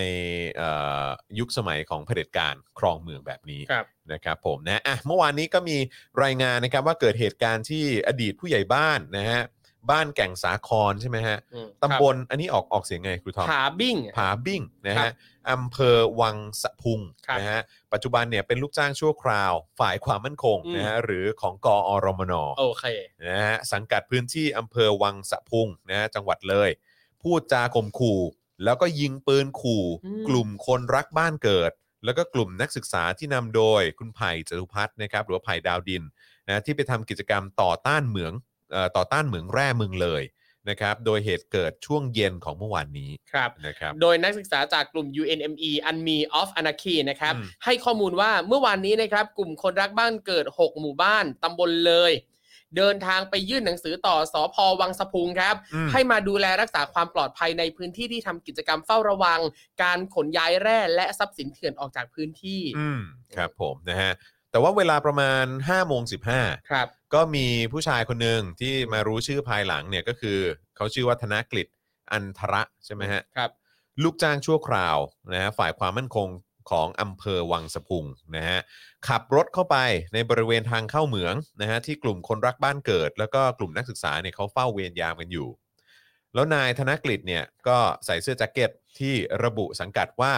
มาจากกรมการปกครอง ม แล้วก็พกพาอาวุธเข้ามาด้วยนะฮะนะฮะ แล้วก็เข้าไปพูดจาท้าทายชาวบ้าน แล้วก็นักศึกษาในลักษณะที่เหมือนว่ากำลังมึนเมาอ อื ยู่ มโอ้โห ก็น่าจะเมามา ครับ ทั้งเมาทั้งมีปืนนะ เฮ้ยดื่มเขาดื่มได้ด้วยเหรอ อืม เขาขายเขาขายเหล้าเหรออ๋อ เออ หรือว่าทานมาตอนกลางวัน ดื่มมาตอนกลางวัน เอออันนี่ก็ไม่รู้นะ ใส่เสื้อกรมการปกครองมากลางด้วยนะครับ เออ นักศึกษาให้ข้อมูลว่าก่อนเกิดเหตุนะครับ กลุ่มนักศึกษาเนี่ยได้พยายามนำขอนไม้มาปิดกั้นทางออก อืม แต่กลุ่มเจ้าหน้าที่ชุดรักษาความปลอดภัยหมู่บ้านที่มาดูแลความปลอดภัย ได้ยกขอนไม้ออกครับ อืม ปล่อยให้ชายคนดังกล่าวเนี่ยขับรถยนต์ผ่านกลุ่มชาวบ้าน แล้วก็เกิดปากมีปากเสียงตะโกนด่าทอกัน จากนั้นก็มีการยิงปืนขู่หนึ่งนัด อืม แต่โชคดีครับที่ไม่มีใครได้รับบาดเจ็บครับ ครับผมนะฮะ อืม ซึ่งทั้งหมดนี้เนี่ยนะฮะเอ่อไอภาพเหตุการณ์เนี่ยคุณผู้ชมก็สามารถไปดูคลิปเหตุการณ์ได้ ครับ นะครับเขามีไลฟ์เอาไว้นะครับ ครับ ก็เอ่อเสียงปืนชัดเจน อืม เสียงด่าทออะไรมีชัดเจน การพูดท้าทายอะไรมีชัดเจน ครับ ลองไปดูคลิปออนไลน์กันได้นะครับ ครับ นี่คือลูกจ้างชั่วคราวของกอรมน อืม นะครับ ครับ นะฮะแล้วก็ใส่เสื้อเอ่ออะไรนะ กรมการปกครอง มาด้วยนะอืมครับผมนะ อืม อ่ะแล้วก็เวลาประมาณ2องทุ่มนะฮะเจ้าหน้าที่ตำรวจ อืม 2องทุ่มนะครับ เขายิงตอน5้าโมงใช่ไหม ครับ นะฮะตอน2องทุ่มเจ้าหน้าที่ก็ไปจับกลุ่มผู้ก่อเหตุแล้วนะฮะตอนนี้อยู่ระหว่างการสอบสวนที่สพวังสะพุงจังหวัดเลยนั่นเอง อ่าครับ นะครับ ผม ซึ่งถ้าเข้าไปติดตามนะครับ ในเพจเหมืองแร่เมืองเลย V2 นะครับ V2 ด้วยนะ ที่สองด้วยนะครับ ให้ข้อมูลว่าวังสะพุงจังหวัดเลยเนี่ยนะครับ เป็นพื้นที่ที่ชาวบ้านร่วมกันต่อสู้ คัดค้านการทำเหมืองแร่ทองคำมานานนับ 10 กว่าปีแล้ว เป็ นะครับ สิบปีแล้ว เอ นะ อ จนสามารถปิดเหมืองได้สำเร็จครับ อืม และปัจจุบันที่อยู่ในขั้นตอนการขายทอดตลาดทรัพย์สินเนี่ย เพื่อหาเงินมาฟื้นฟูผลกระทบสิ่งแวดล้อม และสุขภาพของประชาชนรอบเหมืองแร่ทองคำ ม หลังจากปล่อยสารพิษรั่วไหลจำนวนมาก อืม จนทำให้ชาวบ้านรอบเหมืองแร่มีสารโลหะหนักตกค้างในกระแสเลือดเกินค่ามาตรฐาน เนี่ยครับ มันเลยเป็นเหตุ อืม ที่เขาต้องออกมาต่อต้าน ครับ อืมแล้วแทนที่เจ้าหน้าที่เนี่ย ที่เป็นที่เป็นคนใช้ของประชาชนเนี่ย ครับ นะฮะเพราะคุณรับเงินประชาชนนะเนอะ civil servant นะเนอะ ครับ เออควรจะทำอ่ะก็คือรับใช้ประชาชนน่ะ ครับ อืมนะฮะแต่ดันเป็นอย่างเงี้ย อืม มีคนที่ใช้กรมการปกครองอย่างเงี้ย กอรมนอย่างเงี้ยอืม ยิงปืน ครับ ครับผม มาด่ามา อืม ท้าทายชาวบ้าน หรือคนในพื้นที่ซะงั้นที่ชีวิตเขาก็บาดซบพออยู่แล้ว ครับ ก็ต้องเจออะไรแบบนี้นะฮะ อ่ะ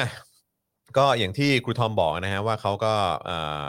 อยู่ในขั้นตอนการขายท่อตลาดทรัพย์สิ คน รับ ใช่ไหมเพื่อหาเงินมาฟื้นฟูนะฮะหลังจากที่มันกระทบกับสุขภาพของประชาชนที่เขาใช้ชีวิตอยู่รอบเหมืองแร่ทองคำนะฮะเพราะว่ามีสารโลหะหนักตกค้างในกระแสเลือดเกินค่ามาตรฐาน แล้วพอชาวบ้านฟ้องคดีให้มีการฟื้นฟูพื้นที่เนี่ยบริษัททุ่งคำจำกัดก็ถูกฟ้องล้มละลาย อืม ทำให้ขณะนี้เนี่ยกระบวนการฟื้นฟูเนี่ยถูกแช่แข็งนะฮะยังไม่เริ่มมีการดำเนินการแต่อย่างใด โอ้โห นี่คือผ่านมาสิบกว่า อืม ปีแล้วนะฮะ แล้วคือแบบ สิบกว่านะ อืมอันนี้อยากรู้ว่าในกฎหมายเนี่ยเขาไม่ได้มีกำหนดไว้หรอว่าต้องฟื้นฟูภายในเมื่อไหร่เยียวยาเมื่อไหร่อะไรเงี้ย ใช่ แล้วก็อีกหนึ่งปัญหาเนี่ยนอกจากการฟื้นฟูที่หลายหน่วยงานเลือกที่จะบ่ายเบี่ยง ไม่รับผิดชอบแล้วเนี่ยนะครับ ก็คือทรัพย์สินภายในบริษัทที่จะต้องถูกนำไปขายท่อตลาดเนี่ยเพื่อให้ได้เงินมาชดใช้ให้แก่เจ้าหนี้ไม่ว่าจะเป็นสินแร่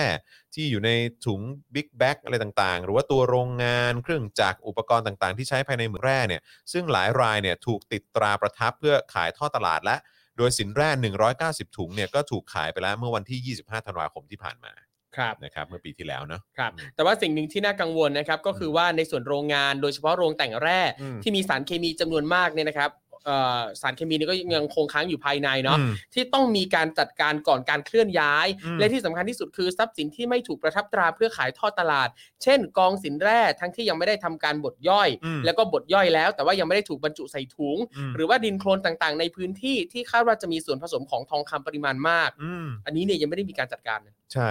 ซึ่งไอ้สิ่งเหล่านี้เนี่ยกำลังดึงดูดอิทธิพลเถื่อนต่าง อื ๆ ม เข้ามาในพื้นที่นะคุณผู้ชมนะฮะด้วยการอ้างว่าเป็นตัวแทนของบริษัท พาลูกน้องพร้อมอาวุธปืน เข้ามาในพื้นที่นะฮะ ครับ เอาคนแล้วก็อาวุธปืนเข้ามาในพื้นที่ อืม นะโดยการอำนวยความสะดวกของเจ้าหน้าที่รัฐบางหน่วยงานนะครับ อืม นะฮะจนทำให้ชาวบ้านในพื้นที่เนี่ยหวาดกลัว ไม่ว่าจะเป็นการข่มขู่คุกคาม ใช้ความรุนแรงทำร้ายร่างกาย ชาวบ้าน ผู้นำนักกิจกรรม นักปกป้องสิทธิมนุษยชนที่เข้าไปในพื้นที่ โดนเหล่านี้หมดเลย ครับ นะครับ โอ้โห ซึ่งเอ่อช่วงเช้าของเมื่อวานนี้นะครับ ไผ่ดาวดินและนักกิจกรรมพร้อมชาวบ้านบางส่วนเนี่ย ได้ไปยื่นหนังสือต่อพ่วมกับสอนอวังสะพุงนะครับ อืม อุตสาหกรรมจังหวัดเลย สำนักงานพิทักษ์ทรัพย์และผู้ว่าราชการจังหวัดเลย เพื่อให้มีมาตรการคุ้มครองความปลอดภัยของชาวบ้านและคนอื่นๆครับ อืม ซึ่งระหว่างที่เข้าไปยื่นหนังสือในช่วงเช้านะครับ นายธนกฤษเนี่ยก็ได้มีพฤติกรรมเข้าไปก่อกวนชาวบ้านและนักศึกษา ทีมรักษาความปลอดภัย โดยได้ซักถามว่าชื่ออะไรมาจากไหน แล้วก็ถ่ายรูปไว้ด้วยนะครับ อืม แล้วก็ตอนเย็นก็ได้เกิดเหตุการณ์ดังกล่าว อืมครับ อืม ผมนะฮะก็งงมากเลยครับ ครับ ผู้ว่าราชการจังหวัดเลย อืม หายไปไหนจ๊ะ ครับ นะฮะเจ้าหน้าที่ตำรวจในพื้นที่ยังไงจ๊ะ ครับ นะครับ นี่คุณปล่อยให้มีผู้มีอิทธิพล ส่งคนเข้าไป พร้อมกับอาวุธปืน ครับ เข้าไปข่มขู่คุกคามใช้ความรุนแรง ไปซ้อมไปทำร้ายร่างกายชาวบ้าน ผู้นำนักกิจกรรม คนที่เขามาเรียกร้องเรื่องของสิทธิมนุษยชน อืม พวกคุณหายหัวไปไหนหมด ครับ หืม อืม ตอบประชาชนหน่อย ครับ ครับ ผม แต่เมื่อกี้ผมชอบมากเลยที่คุณถามโดยการใช้รูปประโยคว่า ไปไหนจ๊ะ อยู่ไหนจ๊ะ อืม มันนึกถึงนะจ๊ะ ของประยุทธ์เลย ผมพูดได้ผมพูดได้ ผมพูด อืม ได้ แต่คนอย่างประยุทธ์มึงไม่ควรพูดฮะ ใช่ ครับผม ถ้าพูดอะไปพูดกับ อืม เมีย เออครับ ผม อืม นะฮะคุณเมนี่บอกว่าประกันตัวไปละสองหมื่นบาท อืม อืม โอ้คโหรับผม สองหมื่นเอง ยิงกระสุนไปเนอะ ครับ ไปโดนใครหรือเปล่า อืม คือคือถ้าคือโชคดีไม่มันไม่โดนใครอะ่ะ แต่ถ้าโดนใครขึ้นมาไม่งยังไงวะ ครับ อืม ทีบางคดีเนี่ยโอ้โหหลักทรัพย์เป็นแสนนะ ใช่ อืมเนี่ยมาตรฐานกฎหมายในประเทศนี้นะครั ใช่คุณผู้ชมรู้สึกไงฮะ คุณผู้ชมรู้สึกไง แล้วก็รู้สึกปัญหานี้ มันเป็นปัญหาที่ที่พอคุณฟังแล้วคุณรู้สึกไง กับสิ่งที่มันเกิดขึ้นมา 10 กว่าปีแล้ว ครับ นะครับ แล้วก็เอ่อประชาชนเองนี่ก็ต้องมาทนทุกข์ทรมานกับสิ่งแบบนี้ที่มันเกิดขึ้น นะครับแล้วก็ตลกมากเลยว่าในยุคในแบบอะไรนะเปีที่ผ่านมาของ ครับ ประยุท ผ ธ์ ม ที่บอกว่าจะปราบผู้มีอิทธิพลอะไรต่างๆ การคอร์รัปชันอะไรต่างๆ เหล่านี้เนี่ยอืมไม่มีไม่มีความคืบหน้าใด ๆ เลยทั้งสิ้น ครับ ดูหนักหน่วงมากขึ้นเรื่อย ๆ ด้วยซ้ำนะครับผมนะฮะมีคลิปไหมไปดูได้นะฮะ มันมีคลิปที่เขาแชร์กันไว้อยู่ แชร์กัน ใน ว่อนเลย เพจเอ่อ เหมือนว่ามึงเลย UNME UNME of Anarchy เนี่ย ครับ นะครับนะฮะเดี๋ยวเดี๋ยวเดี๋ยวส่งส่งชื่อเพจเดี๋ยวเอ่ออาจานแบงค์ช่วยช่วยโพสต์อันนี้ให้หน่อย เดี๋ยวผมส่งฮะปึ๊บผมส่งเข้าไปในกลุ่มละปึ๊บอ่านะฮะเอาเอาชื่อเนี้ยแปะไว้ในคอมเมนต์นะครับเผื่อว่าใครจะไปเสิร์ชหาดู ครับ นะครับผมนะฮะก็สามารถหาหาคลิปดูเอ้ยหาคลิปย้อนหลังดูได้นะครับผมนะฮะเอออ่ะโอเคนะฮะคราวนี้ก็มาถึงประเด็นเกี่ยวกับเรื่องของการชัดดาวน์กรุงเทพไหม อืม หรือว่าจะเอาคณะกรรมการสมานฉันท์ก่อนดี ตายละมีแต่เรื่องสนุกสนุกทั้งนั้นเลยอ่ะ เลือกไม่ถูกเลยคุณจร เฮ้ยงั้น ส เรา นุกทุกเรื่อง เราควรจะพูดถึงเอ่อย้อนรอยเอ่อชัดดาวน์กรุงเทพก่อน ได้ ดีกว่าเนอะ ได้ แล้วก็ ครับ ค่อยมาดูว่าเออแบบความวุ่นวายที่แม่งเกิดขึ้นต่างๆเนี่ยมาดูคนที่เขาเอ่อบอกว่าจะมาเป็นกรรมการที่จะนำความปรองดองมาสู่สังคมไทยดีกว่า ครับผม นะฮะอ่าโอเค งั้นขอขอย้อนไปที่ประเด็นการชัดดาวน์กรุงเทพเมื่อ 7 ปีก่อนละกันนะครับผมนะฮะวันนี้นะครับ 13 มกราคมเมื่อปี 57 นะครับ ก็คือ 7 ปีที่แล้วเนี่ยนะครับ เป็นวันของการเริ่มเคลื่อนขบวนปฏิบัติการชัดดาวน์กรุงเทพ ที่นายสุเทพเทือกสุบรรณนะครับ เลขาธิการกปปสเนี่ยนะครับเขาขึ้นปราศัยบนเวทีในคืนวันที่ 27 ธันวาคม 56 นั่นเอง ครับ นะครับเขาบอกว่ากลับจากปีใหม่ เราจะมาร่วมกันที่นี่นะฮะเพื่อที่จะยึดกรุงเทพ และจะยึดกรุงเทพให้เบ็ดเสร็จ เด็ดขาด อื้อหือ เพื่อเอาอำนาจอธิปไตยคืนกลับประชาชนให้ได้ จุดเริ่มต้นแห่งความชิบหายวายวอดของประเทศนี้นะ ค ค รั รั บบ ผม เหตุการณ์ชัดดาวน์กรุงเทพนะเมื่อ 7 ปีก่อนนะครับ เกิดจากยุทธศาสตร์ของกลุ่มคณะกรรมการประชาชน เพื่อการเปลี่ยนแปลงประเทศให้เป็นประชาธิปไตยที่สมบูรณ์ อันมีพระมหากษัตริย์เป็นประมุข ดูชื่อ อืม ดูชื่อ อืม ดูชื่อครับ เออ กลุ่มคณะกรรมการประชาชน เพื่อการเปลี่ยนแปลงประเทศไทย ครับ ให้เป็นประชาธิปไตยที่สมบูรณ์ อืม อันมีพระมหากษัตริย์เป็นประมุข อืมมันดูแบบ อืมเป็นชื่อที่แบบ ตลกแดก ยาวและ มาก ย้อน เลย แย้งและ คือ อืม คือ ยังไง คือชื่อกลุ่มมึงมีคำว่าประชาธิปไตยอยู่ด้วยนี่คือแบบไม่เป็นอะไรที่แบบ ย้อนแย้งสัตว์อ่ะ อืม เออครับผม ครับ อืม ซึ่งอย่างนี้เขาก็บอกว่าเอ่อจะจัดกันในระหว่างวันที่ 13 มกราคมนะ ถึงวันที่ 2 มีนาคม 2557 ครับ ใช่ครับผมเขาอ้างว่ามีวัตถุประสงค์เพื่อรณรงค์ กดดันให้รัฐบาลรักษาการนางสาวยิ่งรักษณ์ชินวัตรเนี่ย ลาออกจากตำแหน่ง อืม แล้วก็เสนอให้ดำเนินการปฏิรูปการเมืองในทุกระดับ อืม ก่อนที่จะมีการเลือกตั้งสมาชิกสภาผู้แทนราษฎรเป็นการทั่วไป ซึ่งขณะนั้นเนี่ยกำหนดให้มีขึ้นนะฮะในวันที่ 2 กุมภานะฮะอย่างไรก็ตามก็มันมีการขัดขวางการเลือกตั้งอ่ะนะฮะ อืม อย่างที่เราเห็นเห็นๆกันนะฮะ คไปรับ นอนไปปิดประตู จริง ไปบะกะแบบขวางเขตไปนู่น ครับ นั่นนี่ทำไปหมดเลย อืม มีไปบีบคอไปซอบคนจะไป ใช่ เลือกตั้งอีกนะฮะ อืม จนท้ายสุดก็ทำให้การเลือกตั้งเป็นโมฆะไปครั ครับ บ อืม ในครั้งนั้นนะครับก็ได้มีการกระจายผู้ชุมนุมเข้าตรึงพื้นที่ 7 แห่งทั่วกรุงเทพครับ ก็คือแจ้งวัฒนะ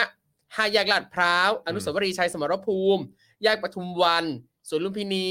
อโศก และแยกราชประสงค์ครับ อืม แล้วก็ได้กระจายกำลังเข้ายึดสถานที่ราชการหลายแห่งในกรุงเทพ ใช่นะครับ จากเหตุปะทะการใช้อาวุธแล้วก็ความรุนแรงที่เกิดขึ้นนะครับนะฮะในหลาย ๆ ครั้งนะครับ ในเหตุการณ์นี้เนี่ยก็นำไปสู่การประกาศสถานการณ์ฉุกเฉินของรัฐบาลนะฮะที่มีผลบังคับใช้ระหว่างวันที่ 22 มกรานะฮะจนถึง 22 มีนาคมปี 57 นะครับ ครับ อืม หลังเหตุการณ์ยืดเยื้อต่อเนื่องมานับเดือนนะครับ ในวันที่ 28 กุมภาพันธ์ 2557 นายสุเทพเทือกสุบรรณนะครับ ประกาศบนเวทีปราศัย คืนพื้นที่จราจร อืม และย้ายเวทีไปตั้งมั่นที่สวนลุมพินีเพียงแห่งเดียว อืม ถือเป็นการสิ้นสุดยุทธศาสตร์ชัดดาวน์กรุงเทพครับ แต่ขบวนการเคลื่อนไหวของมวลชนเนี่ยยังคงดำเนินการต่อต้านขับไล่รัฐบาลรักษาการ และเรียกร้องการปฏิรูปประเทศต่อไป และนะฮะจน อืม กระทั่งนะฮะวันที่ 20 พฤษภาคม 57 ใช่ไหมประยุทธ์นะฮะตอนนั้นเนี่ยในฐานะผบทบ อ่า ผู้บัญชาการฐานบก เออ ก็ประกาศใช้กฎอายการศึกทั่วราชอาณาจักร ครับ ก่อนที่คณะรักษาความสงบแห่งชาติหรือคอสช อืม นะฮะจะรัฐประหารยึดอำนาจ รัฐบาลนางสาวยิ่งลักษณ์ชินวัตร อืม ในวันที่ 22 พฤษภาคม 2557 ครับ อืมโอ้โห ตอนแรกนี่ยังเดินตามยิ่งรักษณ์ต้อยต้อยต้อยต้อยต้อยนะ อืม อืม ครับผมนะฮะ นั่นแหละ ก็มันก็ชัดเจนแหละครับ ครับ คือเขาเข้ามายึดอำนาจคือเขาไม่ได้คิดจะปฏิรูปหรือทำอะไรเพื่อ ใช่ ประชาชนหรอก อืม เขาเข้ามายึดอำนาจเพื่อต่อยอดนะฮะเอ่อผลประโยชน์ของตัวเอง ครับ แล้วก็พรรคพวก อืม และคนที่สนับสนุนเขา ครับ ก็เท่านั้นเอง อืม สำหรับประชาชนพวกคุณไม่ได้อยู่ในสายตาพวกเขาครับ ใช่ ซึ่งนี่เราก็ยังไม่รู้ว่ามันจะอยู่ในตำแหน่งของมันเนี่ยไปถึงเมื่อไหร่ยังไง อืม นะครับ ก็ยาวๆกันไปฮะ นั่นแหละ ก็เอาให้มันพินาศกันไป ใช่ why not คือมันอยู่นานแค่ไหนเนี่ยประเทศก็จะหยุดพัฒนานานเท่านั้นแหละฮะ ก็เท่านั้นแหละครับผมนะฮะก็ไม่เป็นไรก็เอาให้มันเละเทะกันไป เอาให้จนทุกคนทนไม่ได้นะครับ แล้วมันก็จะมาถึงจุดที่วันที่มันก็มีการเปลี่ยนแปลง แล้วพอเปลี่ยนแปลงปุ๊บคนที่มีส่วนเกี่ยวข้องกับความชิบหายเหล่านี้ ก็ต้องรับผิดชอบทั้งหมด อืม รอได้ฮะ ครับ ผมออกกำลังกายทุกวัน นี่ ได้ ผมกินวิตามินนะ ได้ ฮะเอิ่มทานอาหารที่ดีต่อสุขภาพทุกวั ครั น บ ผมรอได้ เนี่ย ครับผม คุณโชคดีที่ยังมีโอกาสได้รับประทานอาหารที่ดีต่อสุขภาพไง อือฮึ อืมเพราะว่า อืม ในประเทศนี้ก็ยังมีคนอีกในหลายพื้นที่ที่ ใช่ ขนาดอาหารที่ดีอาหารสะอาด น้ำสะอาด อากาศบริสุทธิ์ ซึ่งเป็นปัจจัยพื้นฐานของมนุษย์ทุกคนอ่ะยังไม่มีเลย ใช่ใช่เพราะว่าอยู่อยู่ในกรุงเทพก็ใช่ว่าจะ อืม อากาศดีนะ ใช่ โอ้โห คุณแล้ววันเนี้ย โอ้โห ตื่นเช้ามาอากาศหนาว อากาศหนาวแต่ อากาศหนาว ฝุ่น อากาศดี แต่ฝุ่นแม่งหนักสัตว์ เออ เออ คือแบบคืออากาศหนาวแบบคือแต่ผมทนไม่ได้ผมขอออกออกจากบ้านหน่อย เออ ผมหอบคอมไปนั่งทำงานอ อ๋อเห็นเห็น ยู่ร้าน เห็น กาแฟ เอ แต่ อ เพลินจิตเนี้ย เออเออ อยากได้บรรยากาศต่างประเทศไง เอออยากอยากชิล ใช่ เออ เราพยายามมองข้ามว่าไอพีเอ็มสองจุดห้าเนี่ยแค่ไหน โอ้โห พื้นที่ที่อยู่เนี่ยอ่ะเป็นสีส้มอ่ะพอไหว อืม เรียบ นั่นแหละ ร้อย อืม หนักสัตว์ หนักสัตว์ อ่าสะเทือนใจ ครับผมนะฮะ ครับ ก็ขำขันฮะขำขันกันไป อืม แต่ก็รอได้ไม่เป็นไรเห็นที่บอกกูรอได้เออ ครับ นะครับผมนะฮะแล้วก็ในพาร์ทนี้ระหว่างนี้กูก็จะกูก็จะ นี่แหละแซะมึงไปเรื่อย อืม ๆ ครับ เออนะครับผมเดี๋ยววันนั้นก็มาเดี๋ยววันนั้นก็มา อืม นะครับคุณผู้ชมล่ะ เป็นไง รอวันนั้นไหมรอวันนั้นไหมคุณฮาร์บอย บอกว่าวิตามินอะไรอ่ะเออสงสัยต้องต้องเข้ามาสนับสนุนเป็นสปอนเซอร์รายการแล้วนะ เออ เออครับผมไม่รีบตายก่อนดูรัฐบาลพังพินาศ ครับ คือผมคิดว่าผมคิดว่าคุณคุณคาร์เมนไรเดอร์ส่งมานะฮะผมคิดว่าคือเอ่อไอ้ตู่เนี่ยมันก็คงออกไปแหละเออคือท้ายสุดเดี๋ยวมันก็ต้องออกไป แล้วก็เดี๋ยวก็มีรัฐบาลใหม่ออกเอ่อขึ้นมาใหม่ แล้วก็ก็คงจะเป็นประชาธิปไตยยิ่งขึ้นอะไรอย่างเงี้ยนะครับ แต่ว่าเอ่อมันก็ต้องนำพาไปสู่การมีคณะกรรมการหรืออะไรก็ตามอะไรอย่างเงี้ยที่ อืม ที่มันจะต้องมีการย้อนรอยเอาผิดนะฮะคนที่เกี่ยวข้องกับความชิบหายที่มันเกิดขึ้นนะฮะจากการรัฐประหารครั้งนี้และครั้งที่ผ่านๆมา ครับ นะครับผมนะฮะอ่ะขอดูคอมเมนต์ข้างบนหน่อยได้ไหม คุณเบธลามีอะไรบอกว่า คุณพี่จอนช่วยเป็นสื่อเอ่อให้หน่อยค่ะ บ้านแดนดินหมู่สิบตำบลสีดงเย็นอำเภอชัยปราการจังหวัดเชียงใหม่ตืดๆทางหมู่บ้านไม่มีไฟฟ้าใช้เลย อืม 40 ปี ถนนลาดยางถึงหน้าบ้าน แต่ไฟฟ้าไม่แต่ไม่มีไฟฟ้าใช้ ครับ ขอไปหลายครั้งนะฮะแต่ไม่มีการดำเนินการใด ๆ เลยค่ะ เออ น่าสนใจอำเภอชัยปราการจังหวัดเชียงใหม่อืม ครับผม ก็จริงชัยปราการก็ไม่ใช่พื้นที่ที่กันดารเลยขนาดนั้นนะน่าน่าสนใจมาก อืม อืม คุณเมทวีบอกว่าถึงว่าเปิดระเบียงออกไปแล้วเจ็บคอ ครับ PM ไง ครับ ครับ ผมคุณ อืม เชบอกว่ารอวันเชือดกบฏทรราชทั้งหมด อื อื ม มครับผมใช่แล้วก็คนที่ร่วมด้วยนะฮะ คนที่สนับสนุนด้วย ครับ ในทงในทุนมันก็ต้องโดน อืม อืมครับผม แล้วก็เราดูว่าเดี๋ยวพอพวกประเผด็จการล่มล้มลงปั๊บเนี่ยก็จะมีคนที่แบบอยู่ๆมาชุบมือเปิบอ่ะ ใช่ อืม มีคนบอกว่าเอ่อคุณสรัญญาบอกว่าตู่ลงไม่ได้หรอกเพราะถ้าเกิดว่าลงเนี่ยเสร็จแน่เล่นเขาไปเยอะ คือมันก็ต้องลงทักวันนะฮะยกเว้ ครั น บ มึงจะตายในตำแหน่งอะ อ่ะถูก อืมแล้วถ้าแล้วอย่างที่ผมบอกคือเขาก็เป็นคนที่เห็นแกับตัวมากใช่ไหมเพราะว่าคืออันนี้เขาคิดถึงแต่ตัวเอง ครับ ใช่ไหมคือถ้าเกิดเขาจะอยู่ต่อจนเขาตายในตำแหน่งอ่ะก็โอเค อืม แต่คือมันไม่ใช่ว่ามันจบแค่นั้นไงทั้งบ้านทั้งโคตรมึงก็โดน อืม ทั้งบ้านทั้งโคตรมึงก็โดน เพราะว่าคนในบ้านก็ต้องได้รับประโยชน์ไม่ไม่ทางใดก็ทางหนึ่งอ่ะ ครับ ใช่ไหมอ่ะ อืม อืม ก็ต้องก็ต้องถูกตรวจสอบฮะ อืม ถ้าเกิดบริสุทธิ์ก็ดี แต่ว่าถ้าไม่บริสุทธิ์ก็สนุกนะฮะ อืม ครับผมมันมีคนเกี่ยวข้องเยอะ ครับ นะมีคนได้มีคนได้ผลประโยชน์เยอะนะฮะจากการรัฐประหารครั้งนี้ Yeah. มันไม่ใช่เป็นการรัฐประหารเพื่อผลประโยชน์ของประชาชน มันเป็นการรัฐประหารเพื่อผลประโยชน์ของพวกเขา ครับ นะครับนะฮะใช่ครับคุณปัทวีนะฮะเช็คบินยกโคตรครับผม ใช่ใช่ นะฮะโอเคเอ่อก็ยังไงเป็นกำลังใจให้ด้วยนะสำหรับเอ่อพื้นที่เอ่อชัยปราการ ใช่ประการ ใช่ไหม อำเภอ ครับ ชัย ผม ประการ นะฮะก็ส่งเสียงออกไปแล้วเนาะ อืม นะครับนะคุณเอ่อเบเซลามีผมออกเสียงถูกหรือเปล่าผมไม่แน่ใจเอ่อไพไพริยานะค ครั รับบ บอกว่าตรวจสอบได้เลยทางอบตสีดงเย็น อืมครับนี่จริงๆอยากรู้ว่าแล้วทางอบตหรือว่าทางนักการเมืองท้องถิ่นเนี่ยเขาทำไมถึงไม่ประสานงานไม่อะไรแบบไม่ช่วยผลักดัน ใครใครเป็นสสในพื้นที่คุณ เออ ใครเป็นสสในพื้นที่คุณ ใช่ใช่ประการเขตเนี่ยในสส อันนี้อันนี้ อ สำคัญมากเลยนะฮะเขาเป็นสสในพื้นที่คุณ ครับ เป็นคนที่จะต้องรับเรื่องด้วย ครับ ลองลองส่งชื่อมาหน่อยได้ไหมฮะ อืม ใครเป็นสสในพื้นที่คุณ ครับ นะครับ แล้วก็ล่าสุดเนี่ยที่มันมีการเลือกตั้งท้องถิ่นกันไปเนี่ยเออใครได้ อืม นะครับมันมันมันต้องระบุชื่อคนรับผิดชอบฮะ ครับ เออเพราะว่าท้ายสุดถ้าแบบเนี่ยบบอกจอห์นวินยูเออให้จอห์นวินยูพูดให้ หรือว่าให้สรยุทธ์พูดให้ หรือว่าให้เอ่อให้เรื่องเล่าเช้านี้พูดให้ ให้ ครับ คุณหนุ่มกัญชัยพูดให้อะไรเงี้ยคือท้ายสุดมันก็ไม่ได้รับการการแก้ปัญหาที่ต้นเหตุจริงๆอ่ะ ครับ ใช่ไหมฮะ เออเราเราต้องช่วยกันไปจี้ไอ้คนที่แม่งรับผิดชอบใน ครับ พื้นที่นั้น อืม มายืนยกมือไหว้แบบว่า เออแบบ อืม สวัสดีครับเลือกผมด้วยนะครับนู่น ครั นั่น บ นี่อะไรอย่างเงี้ยเออนะหรือว่าเออเจ้าหน้าที่ภาครัฐเออก็ต้องตรงพาร์ทนี้ด้วย ครับ ใช่ไหมฮะ เราเราต้องไปจี้ฮะตรงเรื่องนี้นะครับพี่จอนช่วยแสดงความคิดเห็นเรื่องนายกออกมาพูดเรื่องบ่อนกับยาเสพติดวันนี้หน่อยอ๋อเมื่อกี้จัดหนักไปแล้วฮะ จัดหนักไปแล้วฮะเดี๋ยวไปย้อนดูได้นะครับอ่ะแล้วก็ระหว่างนี้ใครเข้ามาแล้วนะครับ กดไลค์แล้วก็กดแชร์ด้วยแล้วก็อย่าลืมเติมพลังชีวิตให้กับพวกเราด้วยนะครับ ให้พวกเรามีกำลังในการผลิตรายการนะครับ ทางบัญชีกสิกรไทย 0698 975 539 หรือสแกนเคอร์โคดก็ได้นะครับ ครับ นะฮะเอ่อเอ่อมีใครมีใครส่ง ส่งส่งเข้ามายังคุณคุณ อืม คุณภรยาเออเห็นเห็นมีคนบอกว่าเป็นของเพื่อไทย แต่ว่า ใช่ อยากจะ ใช่ รู้ว่า ใช่ แล้วแล้วใครเป็นใคร แล้วแล้วคือใครอ่ะ คนนั้นคือใครอ่ะ เออเฮียคือถนนลาดยางเข้ามาแต่ไม่มีไฟใช้ 40 ปีเนี่ยมันมันใช่เหรอวะ เนี่ย อืม จากข้อมูลที่เจอนะครับ ส อืม ส เขตหกจังหวัดเชียงใหม่อำเภอชัยปราการเชียงดาวและเวียงแหงนะครับ อืม นาย ปัจจุบัน ลนายจุลพันธ์อมรวิวัฒน์ อ้าว จุลพันธ์อมรวิวัฒน์ อืม อืมเดี๋ นาย วยกัน จุล นะ พันธ์อมรวิวัฒน์พักเพื่อไทยนะค จุ รั ลพันธ์ ใช่ อมรวิวัฒน์ ครับ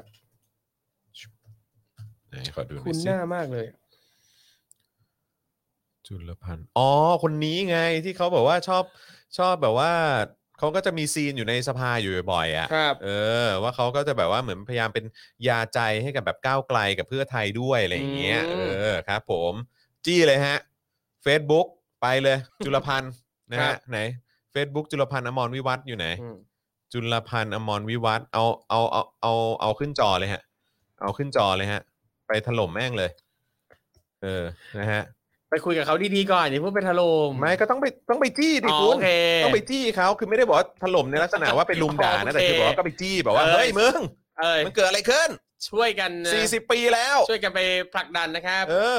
คือไม่ใช่ว่าอยู่ฝ่ายค้านแล้วต้องเราต้องเอาแบบช่วยกันนะฮะมันไม่ใช่ ครับ อย่างนั้นนะฮะคือ ใช่ ฝ่ายค้านก็ต้องทำหน้าที่ด้วยเหมือนกัน ครับ เออนะฮะแล้วในฐานะที่เป็นสสตัวแทนประชาชนก็ต้องจี้ตรงจุดนี้ด้วยนะครับ ภรรยาเขาก็เป็นสสเหมือนกันนะเนี่ย ใช่ไหม ภรรยาเป็นสสเชียงราย อืม อื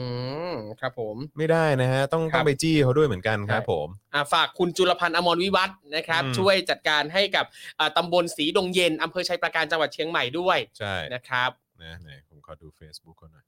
นี่ไงสสจุลพันธ์อมรวิวัฒน์มี ครับ คนกดไลค์อยู่ 5.6 พันคน นี่ ใช่ไหม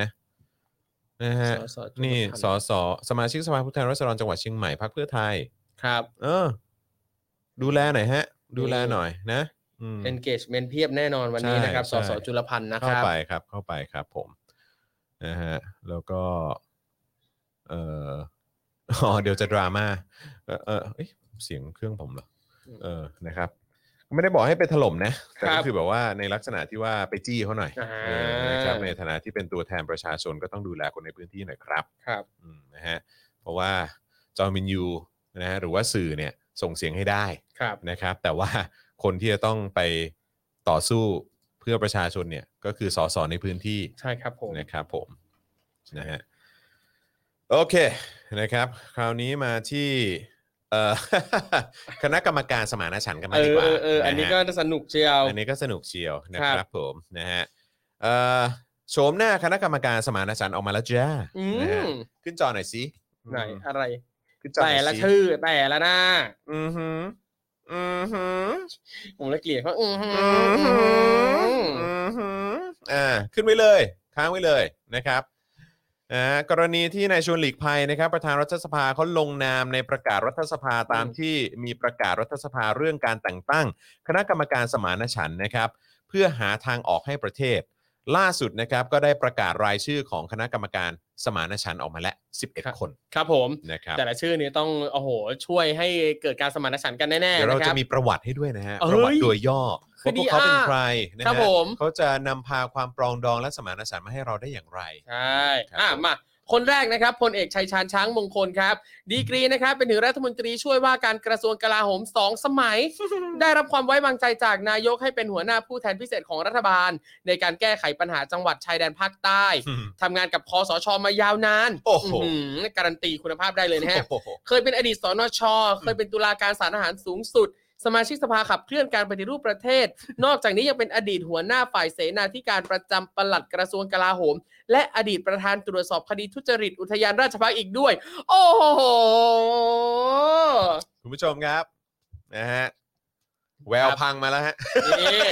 สมานฉันท์กัน ไปพ่ แว อ ว เอ้ย แววชิบหายมาแล้วฮะ ครับ แววชิบหายมาแล้วครับ อืม ผม นี่เขาดูแลเรื่องการแก้ปัญหาจังหวัดชายแดนใต้นะซึ่ง เออ ทุกวันนี้ดีดี ครับผม ๆนะฮะเอออ ม แล้วเป็นอะไรทำงานกับคอสชมาอย่างยาวนานนะ ใช่โอ้โห อืม ชื่อนี้มีแต่ของอร่อย เคยเป็นสนชนะครับ สภานิติบัญญัติแห่งชาติ ใช่ ที่ร่างกฎหมายให้คอสชเนี่ย อืม ใช่ไหมเออเป็นตุลาการศาลศาลทหารสูงสุด ครับ อื้อหือ ครับผม สมาชิกสภาขับเคลื่อนการปฏิรูปประเทศ ใช่ ทุกวันนี้ประเทศเป็นยังไงบ้าง โอ้โห เหมือนล้อหมุนอยู่กับที่นะครับ ตอนนี้ ผม นะครับ นะฮะโอ้โห อืม แล้วก็เคยเป็นประธานตรวจสอบคดีทุจริตอุทยานราชพักษ์ด้ เอ วย อ โอ้โห อะไรเนี่ย โอ้โห ทำหน้าที่ตรวจสอบคดีทุจริตอุทยานราชพักษ์ทำไมยังลอยหน้าลอยตาอยู่ตรงนี้ล่ะ นั่นน่ะสิครับ อืม นะฮะอ่ะคนที่สองบ้างคนที่สอง ครับ นายเชิดพงษ์ชัยนันท์ ครับ นะครับ จากพรรคประชาธิปัตย์ครับ ว้าว จากพรรคประชา อื ธิ ม ปัตย์ สมานฉัน ครับ ท์สุด คุณอย่าหัวเราะคุณอย่าบูลลี่เขา ผลงานเคยเป็นอดีตรัฐมนตรีว่าการกระทรวงสาธารณสุข และรัฐมนตรีว่าการประจำสำนักนายกรัฐมนตรี ในยุคของรัฐบาลพลเอกเปรมตินสุรานนท์ นอกจากนี้ก็ยังเป็นกรรมการที่ปรึกษาพรรคประชาธิปัตย์ในปัจจุบันอีกด้วย การการันตีคุณภาพ เอ่อเจริญรุ่งเรืองมากครับ ใช่ครับ เจริญรุ่งเรืองมากครับผม แต่ยังสงสัยว่าเสียง อืมเสียงผม เสียงครูทอมเข้าไหม คือตอนนี้ในในในหูผมได้ยินแต่เสียงคุณจรไม่ได้ อ้าวเหรอ สียงตัวง เออเดี๋ยวแป๊บหนึ่งนะ ได้ครับ อ่ะครูทอมลองพูดอีกที ทดสอบครับทดสอบครับใน อ่ะ อ่ มาแล้ว มาแล้วมาแล้วครับผมมาแล้วค ค รั รับ บผมนะฮะอ่ะโอเคนะครับ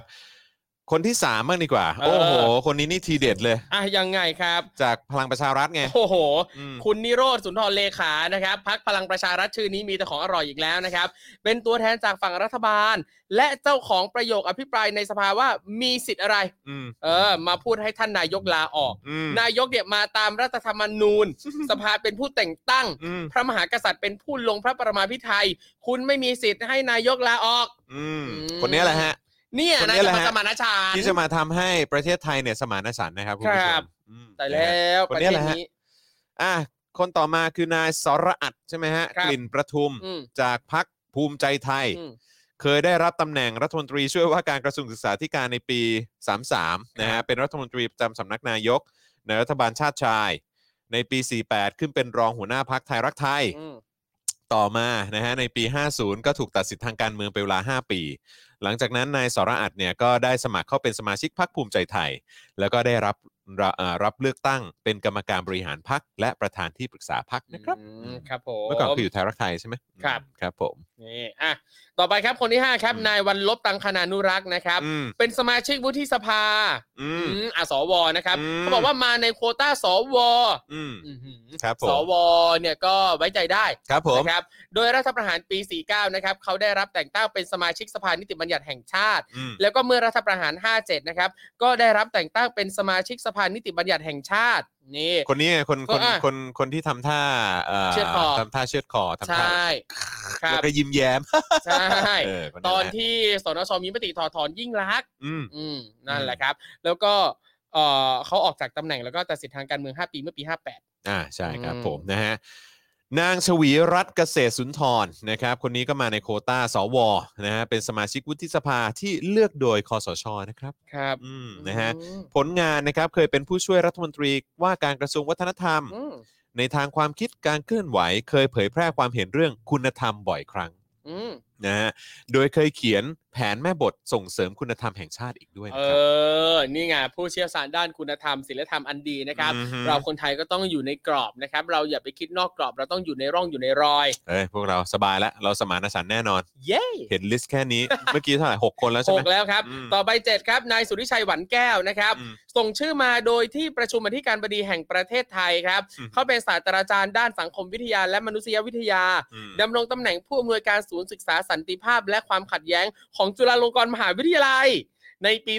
2549 เคยได้รับตำแหน่ง เคยได้รับแต่งตั้งให้ดำรงตำแหน่งสมาชิกสภานิติบัญญัติแห่งชาติ อืม แต่ว่าได้ลาออกก่อนครบกำหนด อืม อืม คนนี้นี่ถือว่าเป็นคนในวงการวิชาการที่ยังมีเครื่องหมายคำถามใหญ่ๆอยู่เหมือนกัน ครับ นะว่า ผม อืมสนับสนุนเรื่องอะไรกันแน่เนาะ ฮอย ครับผมนะฮะ อืม ก็รอดูกันไปฮะ ครับ คนที่ 8 นะฮะ นายวันชัยวัฒนศัพท์ อืม นะฮะส่งชื่อมาโดยที่ประชุมอธิการบดีแห่งประเทศไทย เคยเป็นคณะบดีคณะแพทยศาสตร์นะฮะมหาวิทยาลัยขอนแก่นนะฮะในปี 50ถึง56 เนี่ยดำรงตำแหน่งผู้อำนวยการหลักสูตรพื้นฐานการแก้ปัญหาความขัดแย้ง หลักสูตรการเจรจาไกล่เกลี่ย และหลักสูตรวิทยากรการจัดการเออน่าจะเป็นวิทยาการมั้ง ครับ วิทยาการการจัดการเนอะ อืม นะฮะความขัดแย้งของสถาบันพระปกเกล้า อืม นะครับ อืม ครับ อืม ต่อมาครับท่านที่ 9 ครับ นายสมศักดิ์รุ่งเรืองครับ อืม นี่ก็ส่งชื่อมาโดยที่ประชุมอธิการบดีแห่งประเทศไทยครับ อืม ปัจจุบันเป็นอธิการบดีมหาวิทยาลัย South East บางกอก อืม ตำแหน่งเนี่ยเป็นนายกรับเลือกสมาคมสถาบันอุดมศึกษา เอกชนแห่งประเทศไทย เหรอแล้วเขาจะมาดูแลเรื่องการสมานฉันท์เนี่ยนะ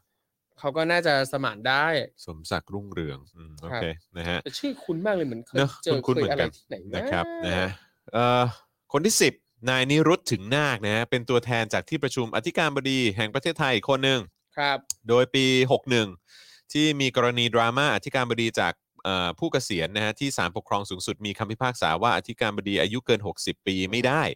ต่อมาอธิการบดีหลายสถาบันเนี่ยก็พากันลาออกนะครับ นายนิรุตถึงนาคเนี่ยเลือกอยู่ฝั่งอธิการบดีที่ไม่ลาออกจากตำแหน่ง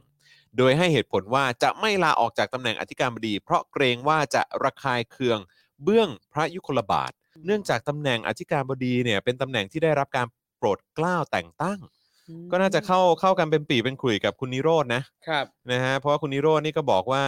จะให้ไล่ลุงตู่ได้ไงใช่ไหม อืม ลุงตู่นี่เขามาตามรัฐธรรมนูญ ใช่ ใช่ไหมแล้วก็พระมหากษัตริย์เป็นผู้ลงพระปรมาภิไธยใช่ไหมเออจะไป ครับ ลาออกได้ยังไงอะไรอย่างเงี้ย อืมสมเหตุ ออนะค ส รับ มผลทั้งนั้นเลย ก็ก็น่าจะซีกันก็น่า ครั จะ บ ซีกันครับผมนะ ครั ฮะ บผมอ่ะมาที่คนที่ 11 นะครับ นายวิโรธลิ้มไขแสงครับ อืม เป็นตัวแทนจากที่ประชุมอธิการบดีแห่งประเทศไทยเหมือนกันครับ อืม เขาบอกว่าคุณวิโรจน์เนี่ยเป็นอธิการบดีมหาวิทยาลัยเทคโนโลยีราชมงคลครับ อืมครับผม อืม นะฮะอยู่เทคโนราชมงคล ครับ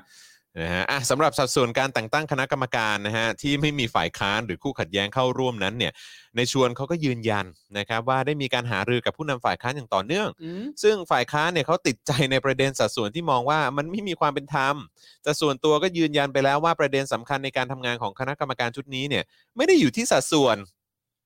เพราะมันไม่มีการลงมติใด ๆ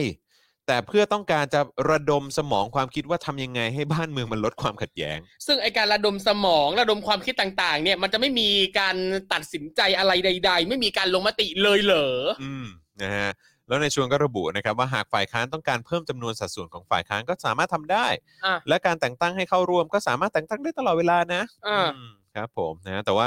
ก็ดูจากลิสต์แล้ว ก็ ครับ คุณผู้ชมคิดว่ายังไงอ่ะคิดว่าคิดว่าความสงบสุขและสมานฉันท์มันจะกลับมาไหมอ่ะจาก อืม จากลิสต์เนี้ยจากเซตเนี้ย อืมเอา แล้ว นะ แล้วการมีคณะกรรมการสมานฉันท์ขึ้นมาแม่งจะแก้ปัญหาได้จริงปะ ครับ มันจะแก้ปัญหาได้เหรอ อืม เป็นประชาธิปไตยสิ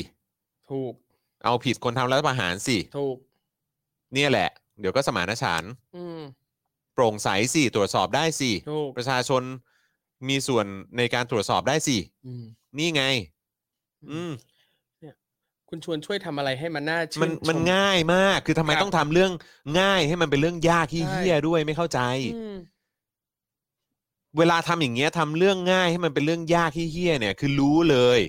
ว่ามึงมีผลประโยชน์หรือมีอะไรสักอย่างที่มึงไม่อยากเสียไป แล้วก็ต้องทำให้มันยากแล้วก็วุ่นวายแล้วก็ต้องยื้ออยู่กับตัวให้มันนานที่สุด รับ แค่นั้นเอง อืม เออ กูดูอ อก กูไม่โง่ อืม เข้าใจไหมเอ้ย อ่า ตลก ครับ อืมนะฮะ อืม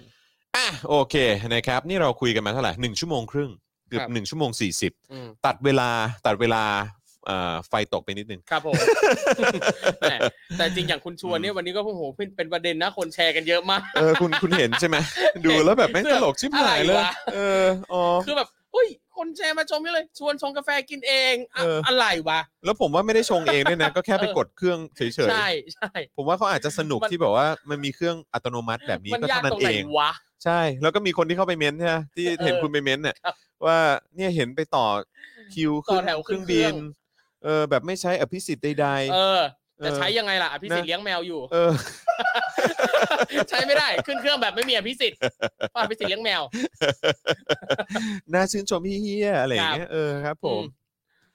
เนี่ยมันย้อนกลับไปถึงสิ่งที่เคยคุยกับพี่แขกเนอะแล้วพี่แขกก็พูดแบบในลักษณะว่าเฮียคนเราแม่งก็ชื่นชอบเนอะที่แบบว่าเหมือนแบบมีแบบ เออแบบท่านเจ้าคุณท่านแบบ ครับ นั่นนู่นนี่แบบว่าโอ้โห อืม นายเหนือหัว แบบว่าอื้อหือประเสริฐเหลือเกินอะไรอย่างเงี้ยเออ แบบว่าแหมผิวพรรณนี่ดูเป็น เออ เออคนชนชั้นสูงนะครับเอออะไรอย่างเงี้ยนู่นนั่น อืม นี่เป็นคนดีเหลือเกิน อืม อะไรเงี้ยเออ ค ช รับ อบกับการเป็นอย่างเงี้ย อืม ทั้งทั้งที่มันเป็นเรื่องเบสิกพื้นฐานอย่างไอ้เรื่องต่อคิวอย่างเงี้ยมันเบสิกชิบหายเลย อืม พวกมึงเป็นอะไรกัน อืม กูจะบ้าตาย ครับ นะครับผมนะฮะอ้าวสนับสนุนเข้ามาครับ เติมพลังชีวิตให้เราหน่อยนะฮะ ครับผม ทางบัญชีกสิกรไทยนะครับ 0698975539 หรือสแกน QR Code ก็ได้นะครับ ครับ ผม แล้วก็อย่าลืมสนับสนุนเราแบบรายเดือนนะครับ ทางเอ่อ YouTube Membership นะครับ กดปุ่มจอยหรือสมัครได้นะครับนะฮะ หรือว่าทาง Facebook ก็กดปุ่ม Become a supporter นะครับ สนับสนุนเราหน่อยฮะ จะได้ไปซื้อเครื่องสำรองไฟใหม่ ครับ นะฮะ จะได้เอ่อไฟไม่ตกแบบนี้ อ่าพรุ่งนี้มาเครื่องสำรองไฟเนี่ยอื้อหือคุณภาพดีนะ อันใหม่เลย ครับ นะ ผม ฮะช่วยสนับสนุนเข้ามาหน่อยนะฮะ ครับ เครื่องนี้ใช้มาใช้มาตั้งแต่ตั้งสองปีแล้วเหรออืมสองสามปีแล้วเออครับผมตั้งแต่ทำหาเรื่องแล้วมั้ง ครับ ใช่ไหมทำหาเรื่องคุย อืม นะฮะจนทำ Daily Topics ยุคแรกๆนะฮะแล้วก็มาเป็น The Topics ด้วยนะครับ จนทุกวันนี้นะครับก็มีให้คุณผู้ชมติดตามกันจันทร์ถึงศุกร์แบบนี้ แล้วก็รายการอื่นๆด้วยนะครับผมนะฮะเอ่ออะไรอะเมื่อกี้ส่งมาว่าอะไร เมื่อกี้อะไรสองพันคืออะไร สองพันละอะไรสองพัน เมื่อกี้เห็นมีคอมเมนต์เข้ามาสองพันอะไรสักอย่าง อะไรสองพัน ลองลงไปข้างล่างได้ไหมฮะลงไปข้างล่างสองพัน VA เลยครับ พี่จอนคืออะไรฮะ ไม่รู้อะ สองพัน VA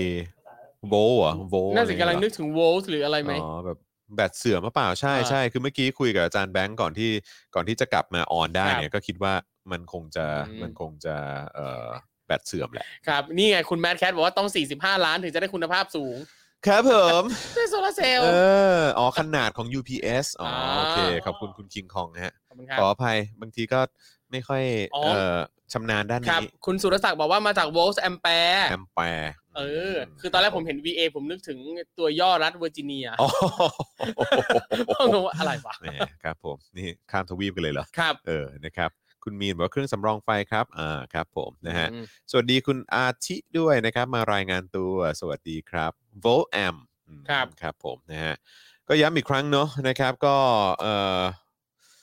เอ่อวันนี้เนี่ยอย่างที่ผมบอกไปก็เรื่องราวที่น่าตกใจ โดยส่วนตัวผมก็คือคนรู้จักเนี่ยแหละ ก็คือรุ่นน้องที่รู้จักกันก็ ครับ โดนเอ่อหมายคดีม .112 ไปนะครับ ก็เป็นกำลังใจให้กับทุกๆ คนด้วยนะครับ ให้ให้ต่อสู้กับสิ่งนี้นะครับผใช่ครับ มนะฮะเป็นกำลังใจให้ด้วย ติดตามมาตั้งแต่เจาะข่าวตื้นมาหลายปี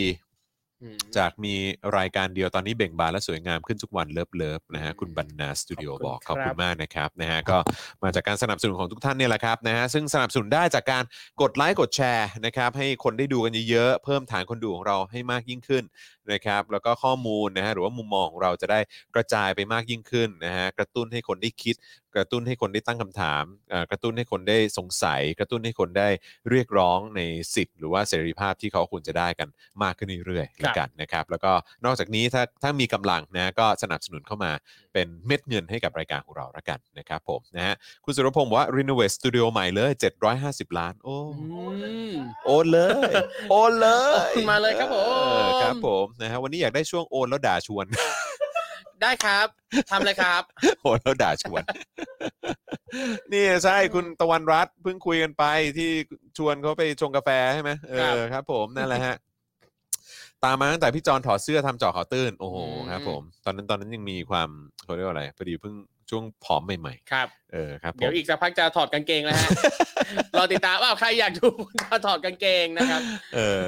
มีคนบอกว่าให้เอาคุณจอมขวัญมาออกบ้าง เออ อืม ก็น่าสนใจนะเออ ครับ เดี๋ยวชวนคุณจอมขวัญมาอัปเดตหน่อยดีกว่าว่าเป็นไงบ้างนะครับเพราะว่าคือจริง ๆ ก็เคยชวนเขามาออกแหละ ในเจอข่าวตื้นนะครับเอ่อเจอข่าวตื้นตอนใหม่มาสัปดาห์หน้าครับอืมนะครับ อืม เดี๋ยวรอดูแล้วกันนะครับ บริษัทบังคับให้ลากิจแบบไม่รับเงิน 7 วัน leave without pay ประกันสังคมหรือรัฐจะช่วยอะไรไหมนะนะฮะ อืม คุณกฤษณะถามมานะค ครั รับบ นะฮะก็เอ้ยเออนะฮะชวนชงกาแฟอยู่ในคาเฟ่ชวนชงกาแฟด้วยความว้า เหว คืออะไรอ่ะ คืออะไรไม่เข้าใจ ขอบคุณมากเลยอ่ะ เป็นทำนอง เออ เพลงเลยปะ เออเพลงอะไรปะ ผมนึกถึงบุตเตอร์เบส เออ อ๋อเหรอ ดูทรงทรงมีความบูดาเบส เออเหรอ พูดถึงบูดาเบสหน้าพี่อุ๋ยก็ลอยมาเลย ครับผมนะฮะเอ่อคุณอัมอัมมอร์เอ่อ Amour บอกว่าติดตามจากฝรั่งเศสโอ้ขอบคุณมากนะครับ ซิบุ นะ กู ฮะได้ข่าวว่าเดี๋ยวพี่โต้งศักดา ครับ นะครับเอ่อนอกจากจะเป็นนักแสดงเอ่อเขาเรียกคู่ขวัญของเอ่อพี่เจยอภิชาติพงษ์ใช่ไหม ครับผม นะฮะก็เอ่อก็ยังเป็นคนที่คอยเคลื่อนไหวนะครับ หรือว่าคอยสนับสนุนผู้ลี้ภัย ครับ ต่างชาติอะไรเงี้ย อืม เขาก็กำลังจะย้ายกลับไปอยู่ฝรั่งเศสแล้ว ครับ เออนะครับก็เป็นกำลังใจให้ด้วย พี่โต้งนี่เจอในม็อบบ่อย ครับ นะครับ อืม อืม อ๋อเพลงเมื่อสักครู่นี้เพลงแทนบ่อย มอะไรนะฮะ เพลงแทนบ่อย แพะเพลงแทนบ่อย เพลงแทนบ่อยเมื่อกี้นี้ที่ อืม อยู่ในคาเฟ่ที่ความว้าเหวอะ อืม ที่เขามีท่อนหนึ่งร้องว่าคามิตบรู ช เออ คามิตบรัชคามิตคามิตบรัชเนี่ยเพลงเนี้ย เออแวบไปดูพี่โบ๊ทมา เห็นเขาแซะรายการนี้ว่าหากินกับประชาธิปไตยอ๋อครับผมนะฮะก็แล้วแต่เขาครับ ก็เอาเถอะครับ นะฮะให้เขาอยู่ในพื้นที่เขาไปฮะ ครับผมนะฮะพรุ่งนี้ไปสอนอชนะสงครามไหมครับ อืมนะฮะเดี๋ยวไม่แน่อาจจะไปไลฟ์เนอะ ครับ เออนะครับเอ่อพี่จอนเปิดรับเด็กฝึกงานบ้างไหมครับ คุณสถา ส ป ถาป นา นา ถามมานะครับ เดี๋ยวขอถามทางเอ่อทางพ่อหมอก่อนดีกว่า ครับ เออนะครับพอดีตอนนี้กำลังจะย้ายออฟฟิศ นี่ นะฮะพยายาม เอ่อกำลังจะย้ายออฟฟิศก็อาจจะวุ่นวายนิดหนึ่งนะครับผมนะฮะเอ่อครับผมก็นั่นแหละฮะปล่อยเขาไปเถอะครับ ครับ ไม่เป็นไร ค ค รั รั บบ ปล่อยเขาไปครับ ฮ ข้ามข้ามประเด็นนี้ไป ใช่ใช่ครับผมนะฮะเอ่อโอเคแบตสำรองไม่ดีจริง ๆ เดี๋ยวจะผันงบดอยคำไปให้สัก5%นะจ๊ะ เออ นี่ คุณคุณเอ่อนักร้องเสียงดีใช่ไหมเออ ครับ เขาบอกมา ผมชอบน้ำมะเขือเทศเขานะ เออ นะฮะ ก็เห็นคุณดื่มแทนนะไม่ใช่เหรอ ใช่ เออดื่มแทนดื่มแทนเครื่องดื่มแอลกอฮอล์ ใช่ นะ แล้ว ทุกวันนี้ ซึ่ง ใช่ ดี ครับ นะฮะซึ่งดี ใช่ นะครับนะฮะเออ คุณกอเวทนะฮะ อืม นั่นแหละฮะ เออ คือแบบอย่าไปสนใจเลยครับ ครับครับ โตโตๆกันแล้วครับนะฮะ อืม เอ่อทำหมดใช้แรงงานก็เอา จัดตู้เย็นก็ได้นะครับ คืออะไร คือจะมา มาแข่งกับโค้ชแขก เอ่อจะมาแข่งกับโค้ดแขก ครับ เออนะครับ น้ำเสารถของดอยคำก็อร่อยอยู่นะพี่เออ นี่ แต่ไม่รู้ว่ามีแป้งไหมอืม แต่แล้ นะฮะ ว เออ อืม นะครับผมนะฮะอ่ะโอเคนะครับ วันนี้ก็สนุกมากนะครับ ครับ แล้วก็ขอบคุณเอ่อครูทอมด้วย โอ้ยยินดี นะครับ ครับ นะวันนี้มาร่วมพูดคุยกัน เอ้ยเฮ้ยจริง ๆ มีอีก ครับ เรื่องหนึงนี่ ครับ เราเราพูดเรื่องนี้กันหน่อยได้ไหมคือ อันนี้ผมยอมรับโดยตรงว่ายังดูไม่จบ อ๋อครับผม นะครับ อันนี้เป็นสารคดี อืม เอ่อที่ครูทอมแนะนำมาในกลุ่มครับ Daily Topics อืม นะฮะซึ่งผมก็รู้สึกว่า เออ ก็น่าสนใจนะครับ นะครับนะฮะเป็นชื่อว่า Under the Crown ครับ นะฮะเป็นสารคดีนางงามกับการเมือง อืมครับ นะ ผ ครับ ม นะฮะซึ่งเพิ่งจะปล่อยมาเมื่อ เมื่ เมื่ออเมื่อวันซืนใช่ไหม ครับผมน่าจะเมื่อวันซืน เออนะฮะสารคดีสั้นความยาว 15 นาทีครึ่งในชื่อ Under the Crown นางงามกับการเมืองนะครับก็ถูกปล่อยออกมาแล้วก็มีการพูดถึงกันเยอะนะครับ ซึ่งอันนี้ก็เป็นผลงานการกำกับของน้ำตาลชลิตา อ่า นะฮะ ครับ ซึ่ง ผม เป็น Miss Universe Thailand ปี 2016 ครับ ครับผม อืม ซึ่งอย่างงานนี้นะครับผมก็ไปสืบมานะครับว่า อืม เป็นอ่างานหนึ่งในวิชา Production to Cinema Production อืม อืมคือตอนนี้น้องน้ำตาลก็เรียนอยู่ปี3 ครั เอบ กการแสดงและกำกับการแสดงภาพยนตร์ อืม วิทยาลัยนวัตกรรมสื่อสารสังคม ที่มสว อ่าโอเคอ๋ออยู่ม อ่าม สวด้วย ใช่ โอเค อ่าวิชาของอาจารย์อุสุมาสุขสวัสดิ์นะครับ โอ้โห อาจารย์ดรหม่อมหลวงอุสุมาสุขสวัสดิ์ ครับผม นะครับน้ำตาลก็ทำงานนี้มา อืม นะครับ อืม อ่ะก็ถือว่าเป็นการสะท้อนสังคมการเมืองในมิติที่น่าสนใจ แล้วก็ควรรับชมนะครับ แนะนำ อืม ไปดูกันนะครับ เพราะว่านับเป็นครั้งแรก ๆ ในช่วงหลายสิบปีที่ผ่านมา อืม ที่ปัญหาต่างๆ ถูกบอกเล่าผ่านความรู้สึก ทัศนคติและเหตุผลจากเสียงของนางงามไทย อืม ไปถึงสื่อและบุคลากรในวงการบันเทิง อืม อืม ว้าว อืม อะไรฮะ น้ำตาลชลิตาเนี่ยเขาได้จำกัดความเรื่องราวที่อยากนำเสนออันนี้นะฮะไว้ว่า แม้นางงามนะฮะมักถูกคาดหวังจากสังคม แต่สุดท้ายแล้วพวกเธอก็เป็นเพียงคนคนหนึ่งนะฮะที่ต้องรักษาสิทธิ์ของตัวเองเอาไว้ ภายใต้คำว่าบุคคลสาธารณะ เรื่องราวทางความคิดและประสบการณ์ตรงของพวกเธอจึงจึงถูกถ่ายทอดออกมาในสารคดีเรื่องนี้ ครับซึ่งในสารคดีนี้นะครับก็มีการสะท้อนให้เห็นถึง อืม ความสำคัญของการแสดงออกทางการเมือง อืม การต่อต้านความรุนแรง ม และการใช้เสียงของการเป็นบุคคลสาธารณะและเอ่อเพื่อสลายกำแพงของการถูกปิดหูปิดตา อืม นะครับอย่างในคลิปนี้นะครับเอ่อน้องน้ำตาลเนี่ยเป็นผู้กำกับนะครับ แต่ว่าเขานำเสนอผ่าน 3 นางงามครับ ก็ อืม คือคนแรกเลยครับ น้องมาริยาภูลเลิศลาบนะครับ Miss Universe Thailand 2017 นะครับ อืม มีน้องน้ำพัชรพรจันทร์ประดิษฐ์นะครับมิสแกรนไทยแลนด์ อืม 2020 ล่าสุดเลยนะครับ แล้วก็น้องเชอเอมชยาธนุสรทัศน์นะครับหนึ่งในผู้เข้าประกวดมิส s u นิเว r ร์สไทยแลนด์2020 อื อื ม ม เพราะฉะนั้นก็จะมีสามสาว ใช่ครับ มาริยา อืม อืมนะฮะซึ่งเพิ่งจะ แบบว่าสวีทวิดวิว เออ นะฮะกับ นะ พี่ ไปแบบ พี่สิงห์ไลน์ เออไปลงน้องลงน้ำกันนะ อืมนะฮะแล้วก็แน่นอนน้องน้ำใช่ไหมนี่ ครับ มิสแกรนที่โอ้โหมาแรงมาก ใช่มาจาก แซ่ ระ บ นอง มากแซ่บมากนะฮะ นะ คือ แล้เววลาเวลาแสดงความเห็นนี่แซ่บจริง ใช่ เออ แล้วคืออย่างในสารคดีนี้ก็เล่าถึงปัญหาต่างๆ ในเอ่อที่ระนองด้วยที่บ้านน้อง ใน เขา ท้องถิ่นเขา ใช่ อืมในชุมชนเขาเนอะแล้วก็เชอเอมนี่ก็แน่นอนนะครับ ครับ หลายคนก็ชื่นชอบการแสดงความเห็นของเธอที่หลายคนก็มองว่าเออแบบเฉียบแหลม ครับ นะฮะก็เป็นการเล่าเรื่องแบบนั่งสัมภาษณ์แบบสบายๆนะครับ เริ่มต้นง่ายๆ จากการเล่าปัญหาที่เกิดขึ้นรอบตัว ไปจนถึงความเห็นเกี่ยวกับปัญหาเรื้อรังในสังคมนะฮะตั้งแต่สายไฟบนท้องถนนรถเมล์ความเหลื่อมล้ำในท้องถิ่น อืม นะฮะไปจนถึงสิทธิเสรีภาพในการแสดงออก รวมถึงการพูดเรื่องการเมืองของคนบันเทิงด้วย อืม อ่า ครับ อืม ในสารคดีนะครับก็มีการพูดถึงสถานการณ์ทางการเมืองที่ผ่านมา โดยเน้นย้ำเรื่องความเท่าเทียมกันของมนุษย์ การให้เกียรติและเคารพความคิดเห็นที่แตกต่าง ซึ่งหนึ่งในประเด็นดังกล่าวก็คือการพูดถึงอดีตของการสลายการชุมนุมของคนเสื้อแดงด้วย อืมเฮ้ย จริงเหรอ โอ้ใช่ โอ้โห มีฟุตเทจต่าง ใส่เข้าไปๆจาก ด้วย ตอน ใช่ นั้ ไหม นใช่ แล้วก็คือโอ้โหมีอย่างยืออย่างเสียงของนักแสดงบางคนอะไรเงี้ยเอาเสียงมา อ๋ ที่ ออ๋ออ๋อผมเห็นอยู่ บุมเบอรี่อะ เออ ที่ เออ บอกว่าคิดว่ามีว่าพวกกูไม่มีปืนเหรอวะ เอ เออใช่ไหม ออะไรเงี้ย ครับ กอง ผม กำลังไม่ทราบฝ่ายแต่กูทราบ เอ เอ อ อ ครับ อะ ผ ไเงี้ ม ย นะฮะก็มีการชี้ให้เห็นนะครับว่าวาทกรรมจากสื่อและเหล่าคนในวงการบันเทิงเนี่ยมีส่วนในการลดทอนความเป็นมนุษย์ของคนอื่น น้ำตาเนี่ยเลือกใช้ภาพความรุนแรงที่เกิดขึ้นกับคนเสื้อแดง พร้อมใส่บทสนทนาบนเวทีกปปสของนักแสดงหญิงในวงการที่ดู อืม ถูกดูแคลนความเป็นมนุษย์ และลมหายใจของผู้อื่นเป็นเสียงประกอบ เพื่อยืนยันว่าเนี่ย คือเรื่องราวที่เคยเกิดขึ้นจริง ๆ จากปากของคนในวงการบันเทิงเอง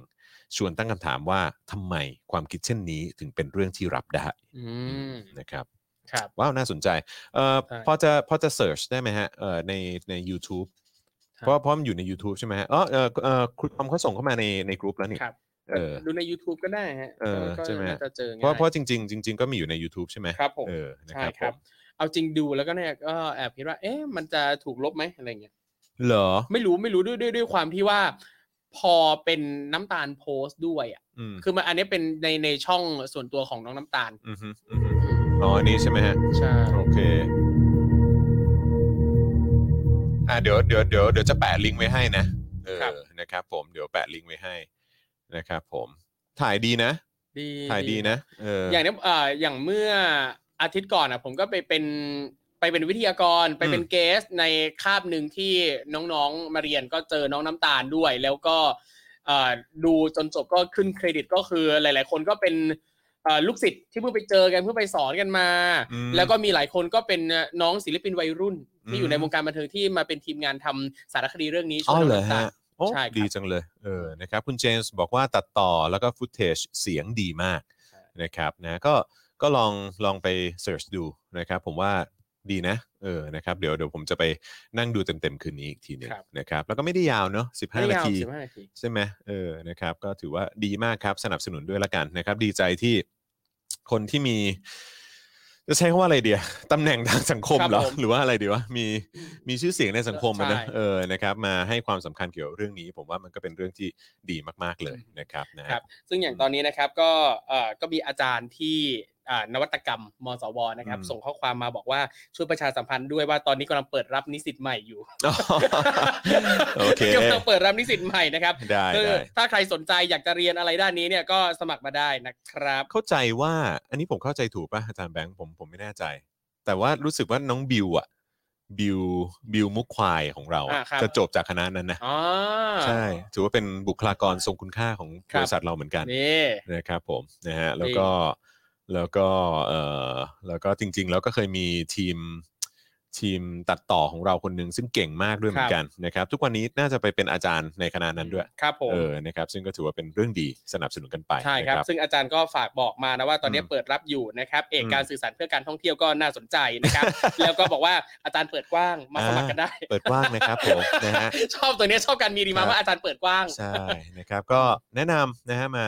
สปอนเซอร์เราได้ ครับผม นะครับผมนะ ฮะ สปอนเซอร์ ใช่ Daily Topic ได้นะฮะ ใช่ อืมครับผม ฮะ นะฮะ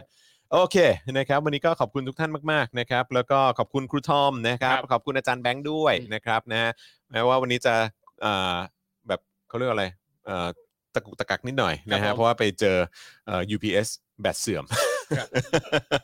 นะฮะ เดี๋ เดี๋ ย ยววเราจะดีขึ้นเดี๋ยวจะดี เดี๋ ขึ้ ยวน เดี๋ยวเดี๋ยวมันจะดีขึ้น ครับ นะครับผมนะอ่ะขอเวลาไปแก้ไขนิดนึงละกันนะครับผมนะวันนี้ขอบคุณทุกท่านมาก ๆ เลยนะครับ แล้วก็อย่าลืมทิ้งท้ายด้วยการสนับสนุนเราทางบัญชีกสิกรไทยนะครับ0698975539 หรือสแกน QR Code ก็ได้นะครับ แล้วก็สนับสนุนเราแบบรายเดือนก็ได้ด้วยเช่นเดียวกันนะครับ ทาง YouTube Membership นะครับกดปุ่มจอย หรือสมัครข้างปุ่ม subscribe นะครับแล้วก็ไปเลือกแพ็กเกจในการสนับสนุนได้เลยนะครับแล้วก็อย่าลืมกดกระดิ่งด้วยนะจะได้เป็นการเตือน ว่าคลิปใหม่หรือว่าไลฟ์ของเรามาแล้วนะครับ ทาง Facebook ก็กดปุ่ม Become a supporter ได้นะครับนะฮะอันนี้ก็เป็นการสนับสนุนแบบรายเดือนทาง Facebook ถ้าเกิดคุณชอบดูทาง Facebook เนาะนะฮะแล้วก็จะส่งดาวเข้ามาก็ได้นะครับ หรือว่าจะไปช้อปปิ้งกันที่ Spoke Dark Store ได้ด้วยเช่นเดียวกันนะครับ ใครที่ดูย้อนหลังเนี่ยมันจะมีเอ่อแถบขึ้นมา ให้คุณสามารถเลือกซื้อผลิตภัณฑ์ แล้วก็เป็นการสนับสนุน Spoke Dark TV ได้ด้วยเหมือนกันนะครับนะฮะ อ่ะวันนี้ขอบคุณทุกท่านมาก ๆ เลยนะครับ เดี๋ยวกลับมาเจอกันวันพรุ่งนี้พรุ่งนี้เช้ามีอะไรไหมพรุ่งนี้เช้าไม่มีนะฮะแต่ว่าช่วงเย็นก็จะเป็น Daily Topics กับคุณปาล์ม เย่ นะครับแล้วก็วันศุกร์นะฮะก็จะเป็นเอ่อ exclusive กับเอ่อพี่ถึกใบตองแห้งเออนะครับช่วงเช้าแล้วก็ช่วงเอ่อเย็นก็จะเป็นพี่แขกคำปากานะครับนะฮะเพราะฉะนั้นอัดแน่นทุกๆวันนะครับนะมีเอ่อเขาเรียกว่าจะเรียกว่าอะไรวิทยากร หรือว่าอะไรวะเขาใช้คำว่าอะไรวะเออใช้คำว่าเหมือนแบบ ใช่ว่าเกส เป็นเป็นผู้ดำเนินรายการ อ่าเพื่อนเป็นรายการร่วมโคโฮ เออ มีโคโฮสนะครับ เออ ที่น่าสนใจหลายคน อย่างสัปดาห์หน้าก็จะมีอาจารย์วิโรธมา ครับผม นะครับ แล้วก็เอ่ออาจารย์ปองขวัญเดี๋ยวก็จะกลับมาด้วยนะครับนะเดี๋ยวคอยติดตามกันละกันนะครับผมนะฮะอ่ะวันนี้หมดเวลาแล้วนะครับ วันนี้เราสามคนลาไปก่อน เดี๋ยวเจอกันวันพรุ่งนี้กับ Daily Topics นะครับ สวัสดีครั สวัสดี บ ครับ Daily t o p i c กกับจอห์นวินยู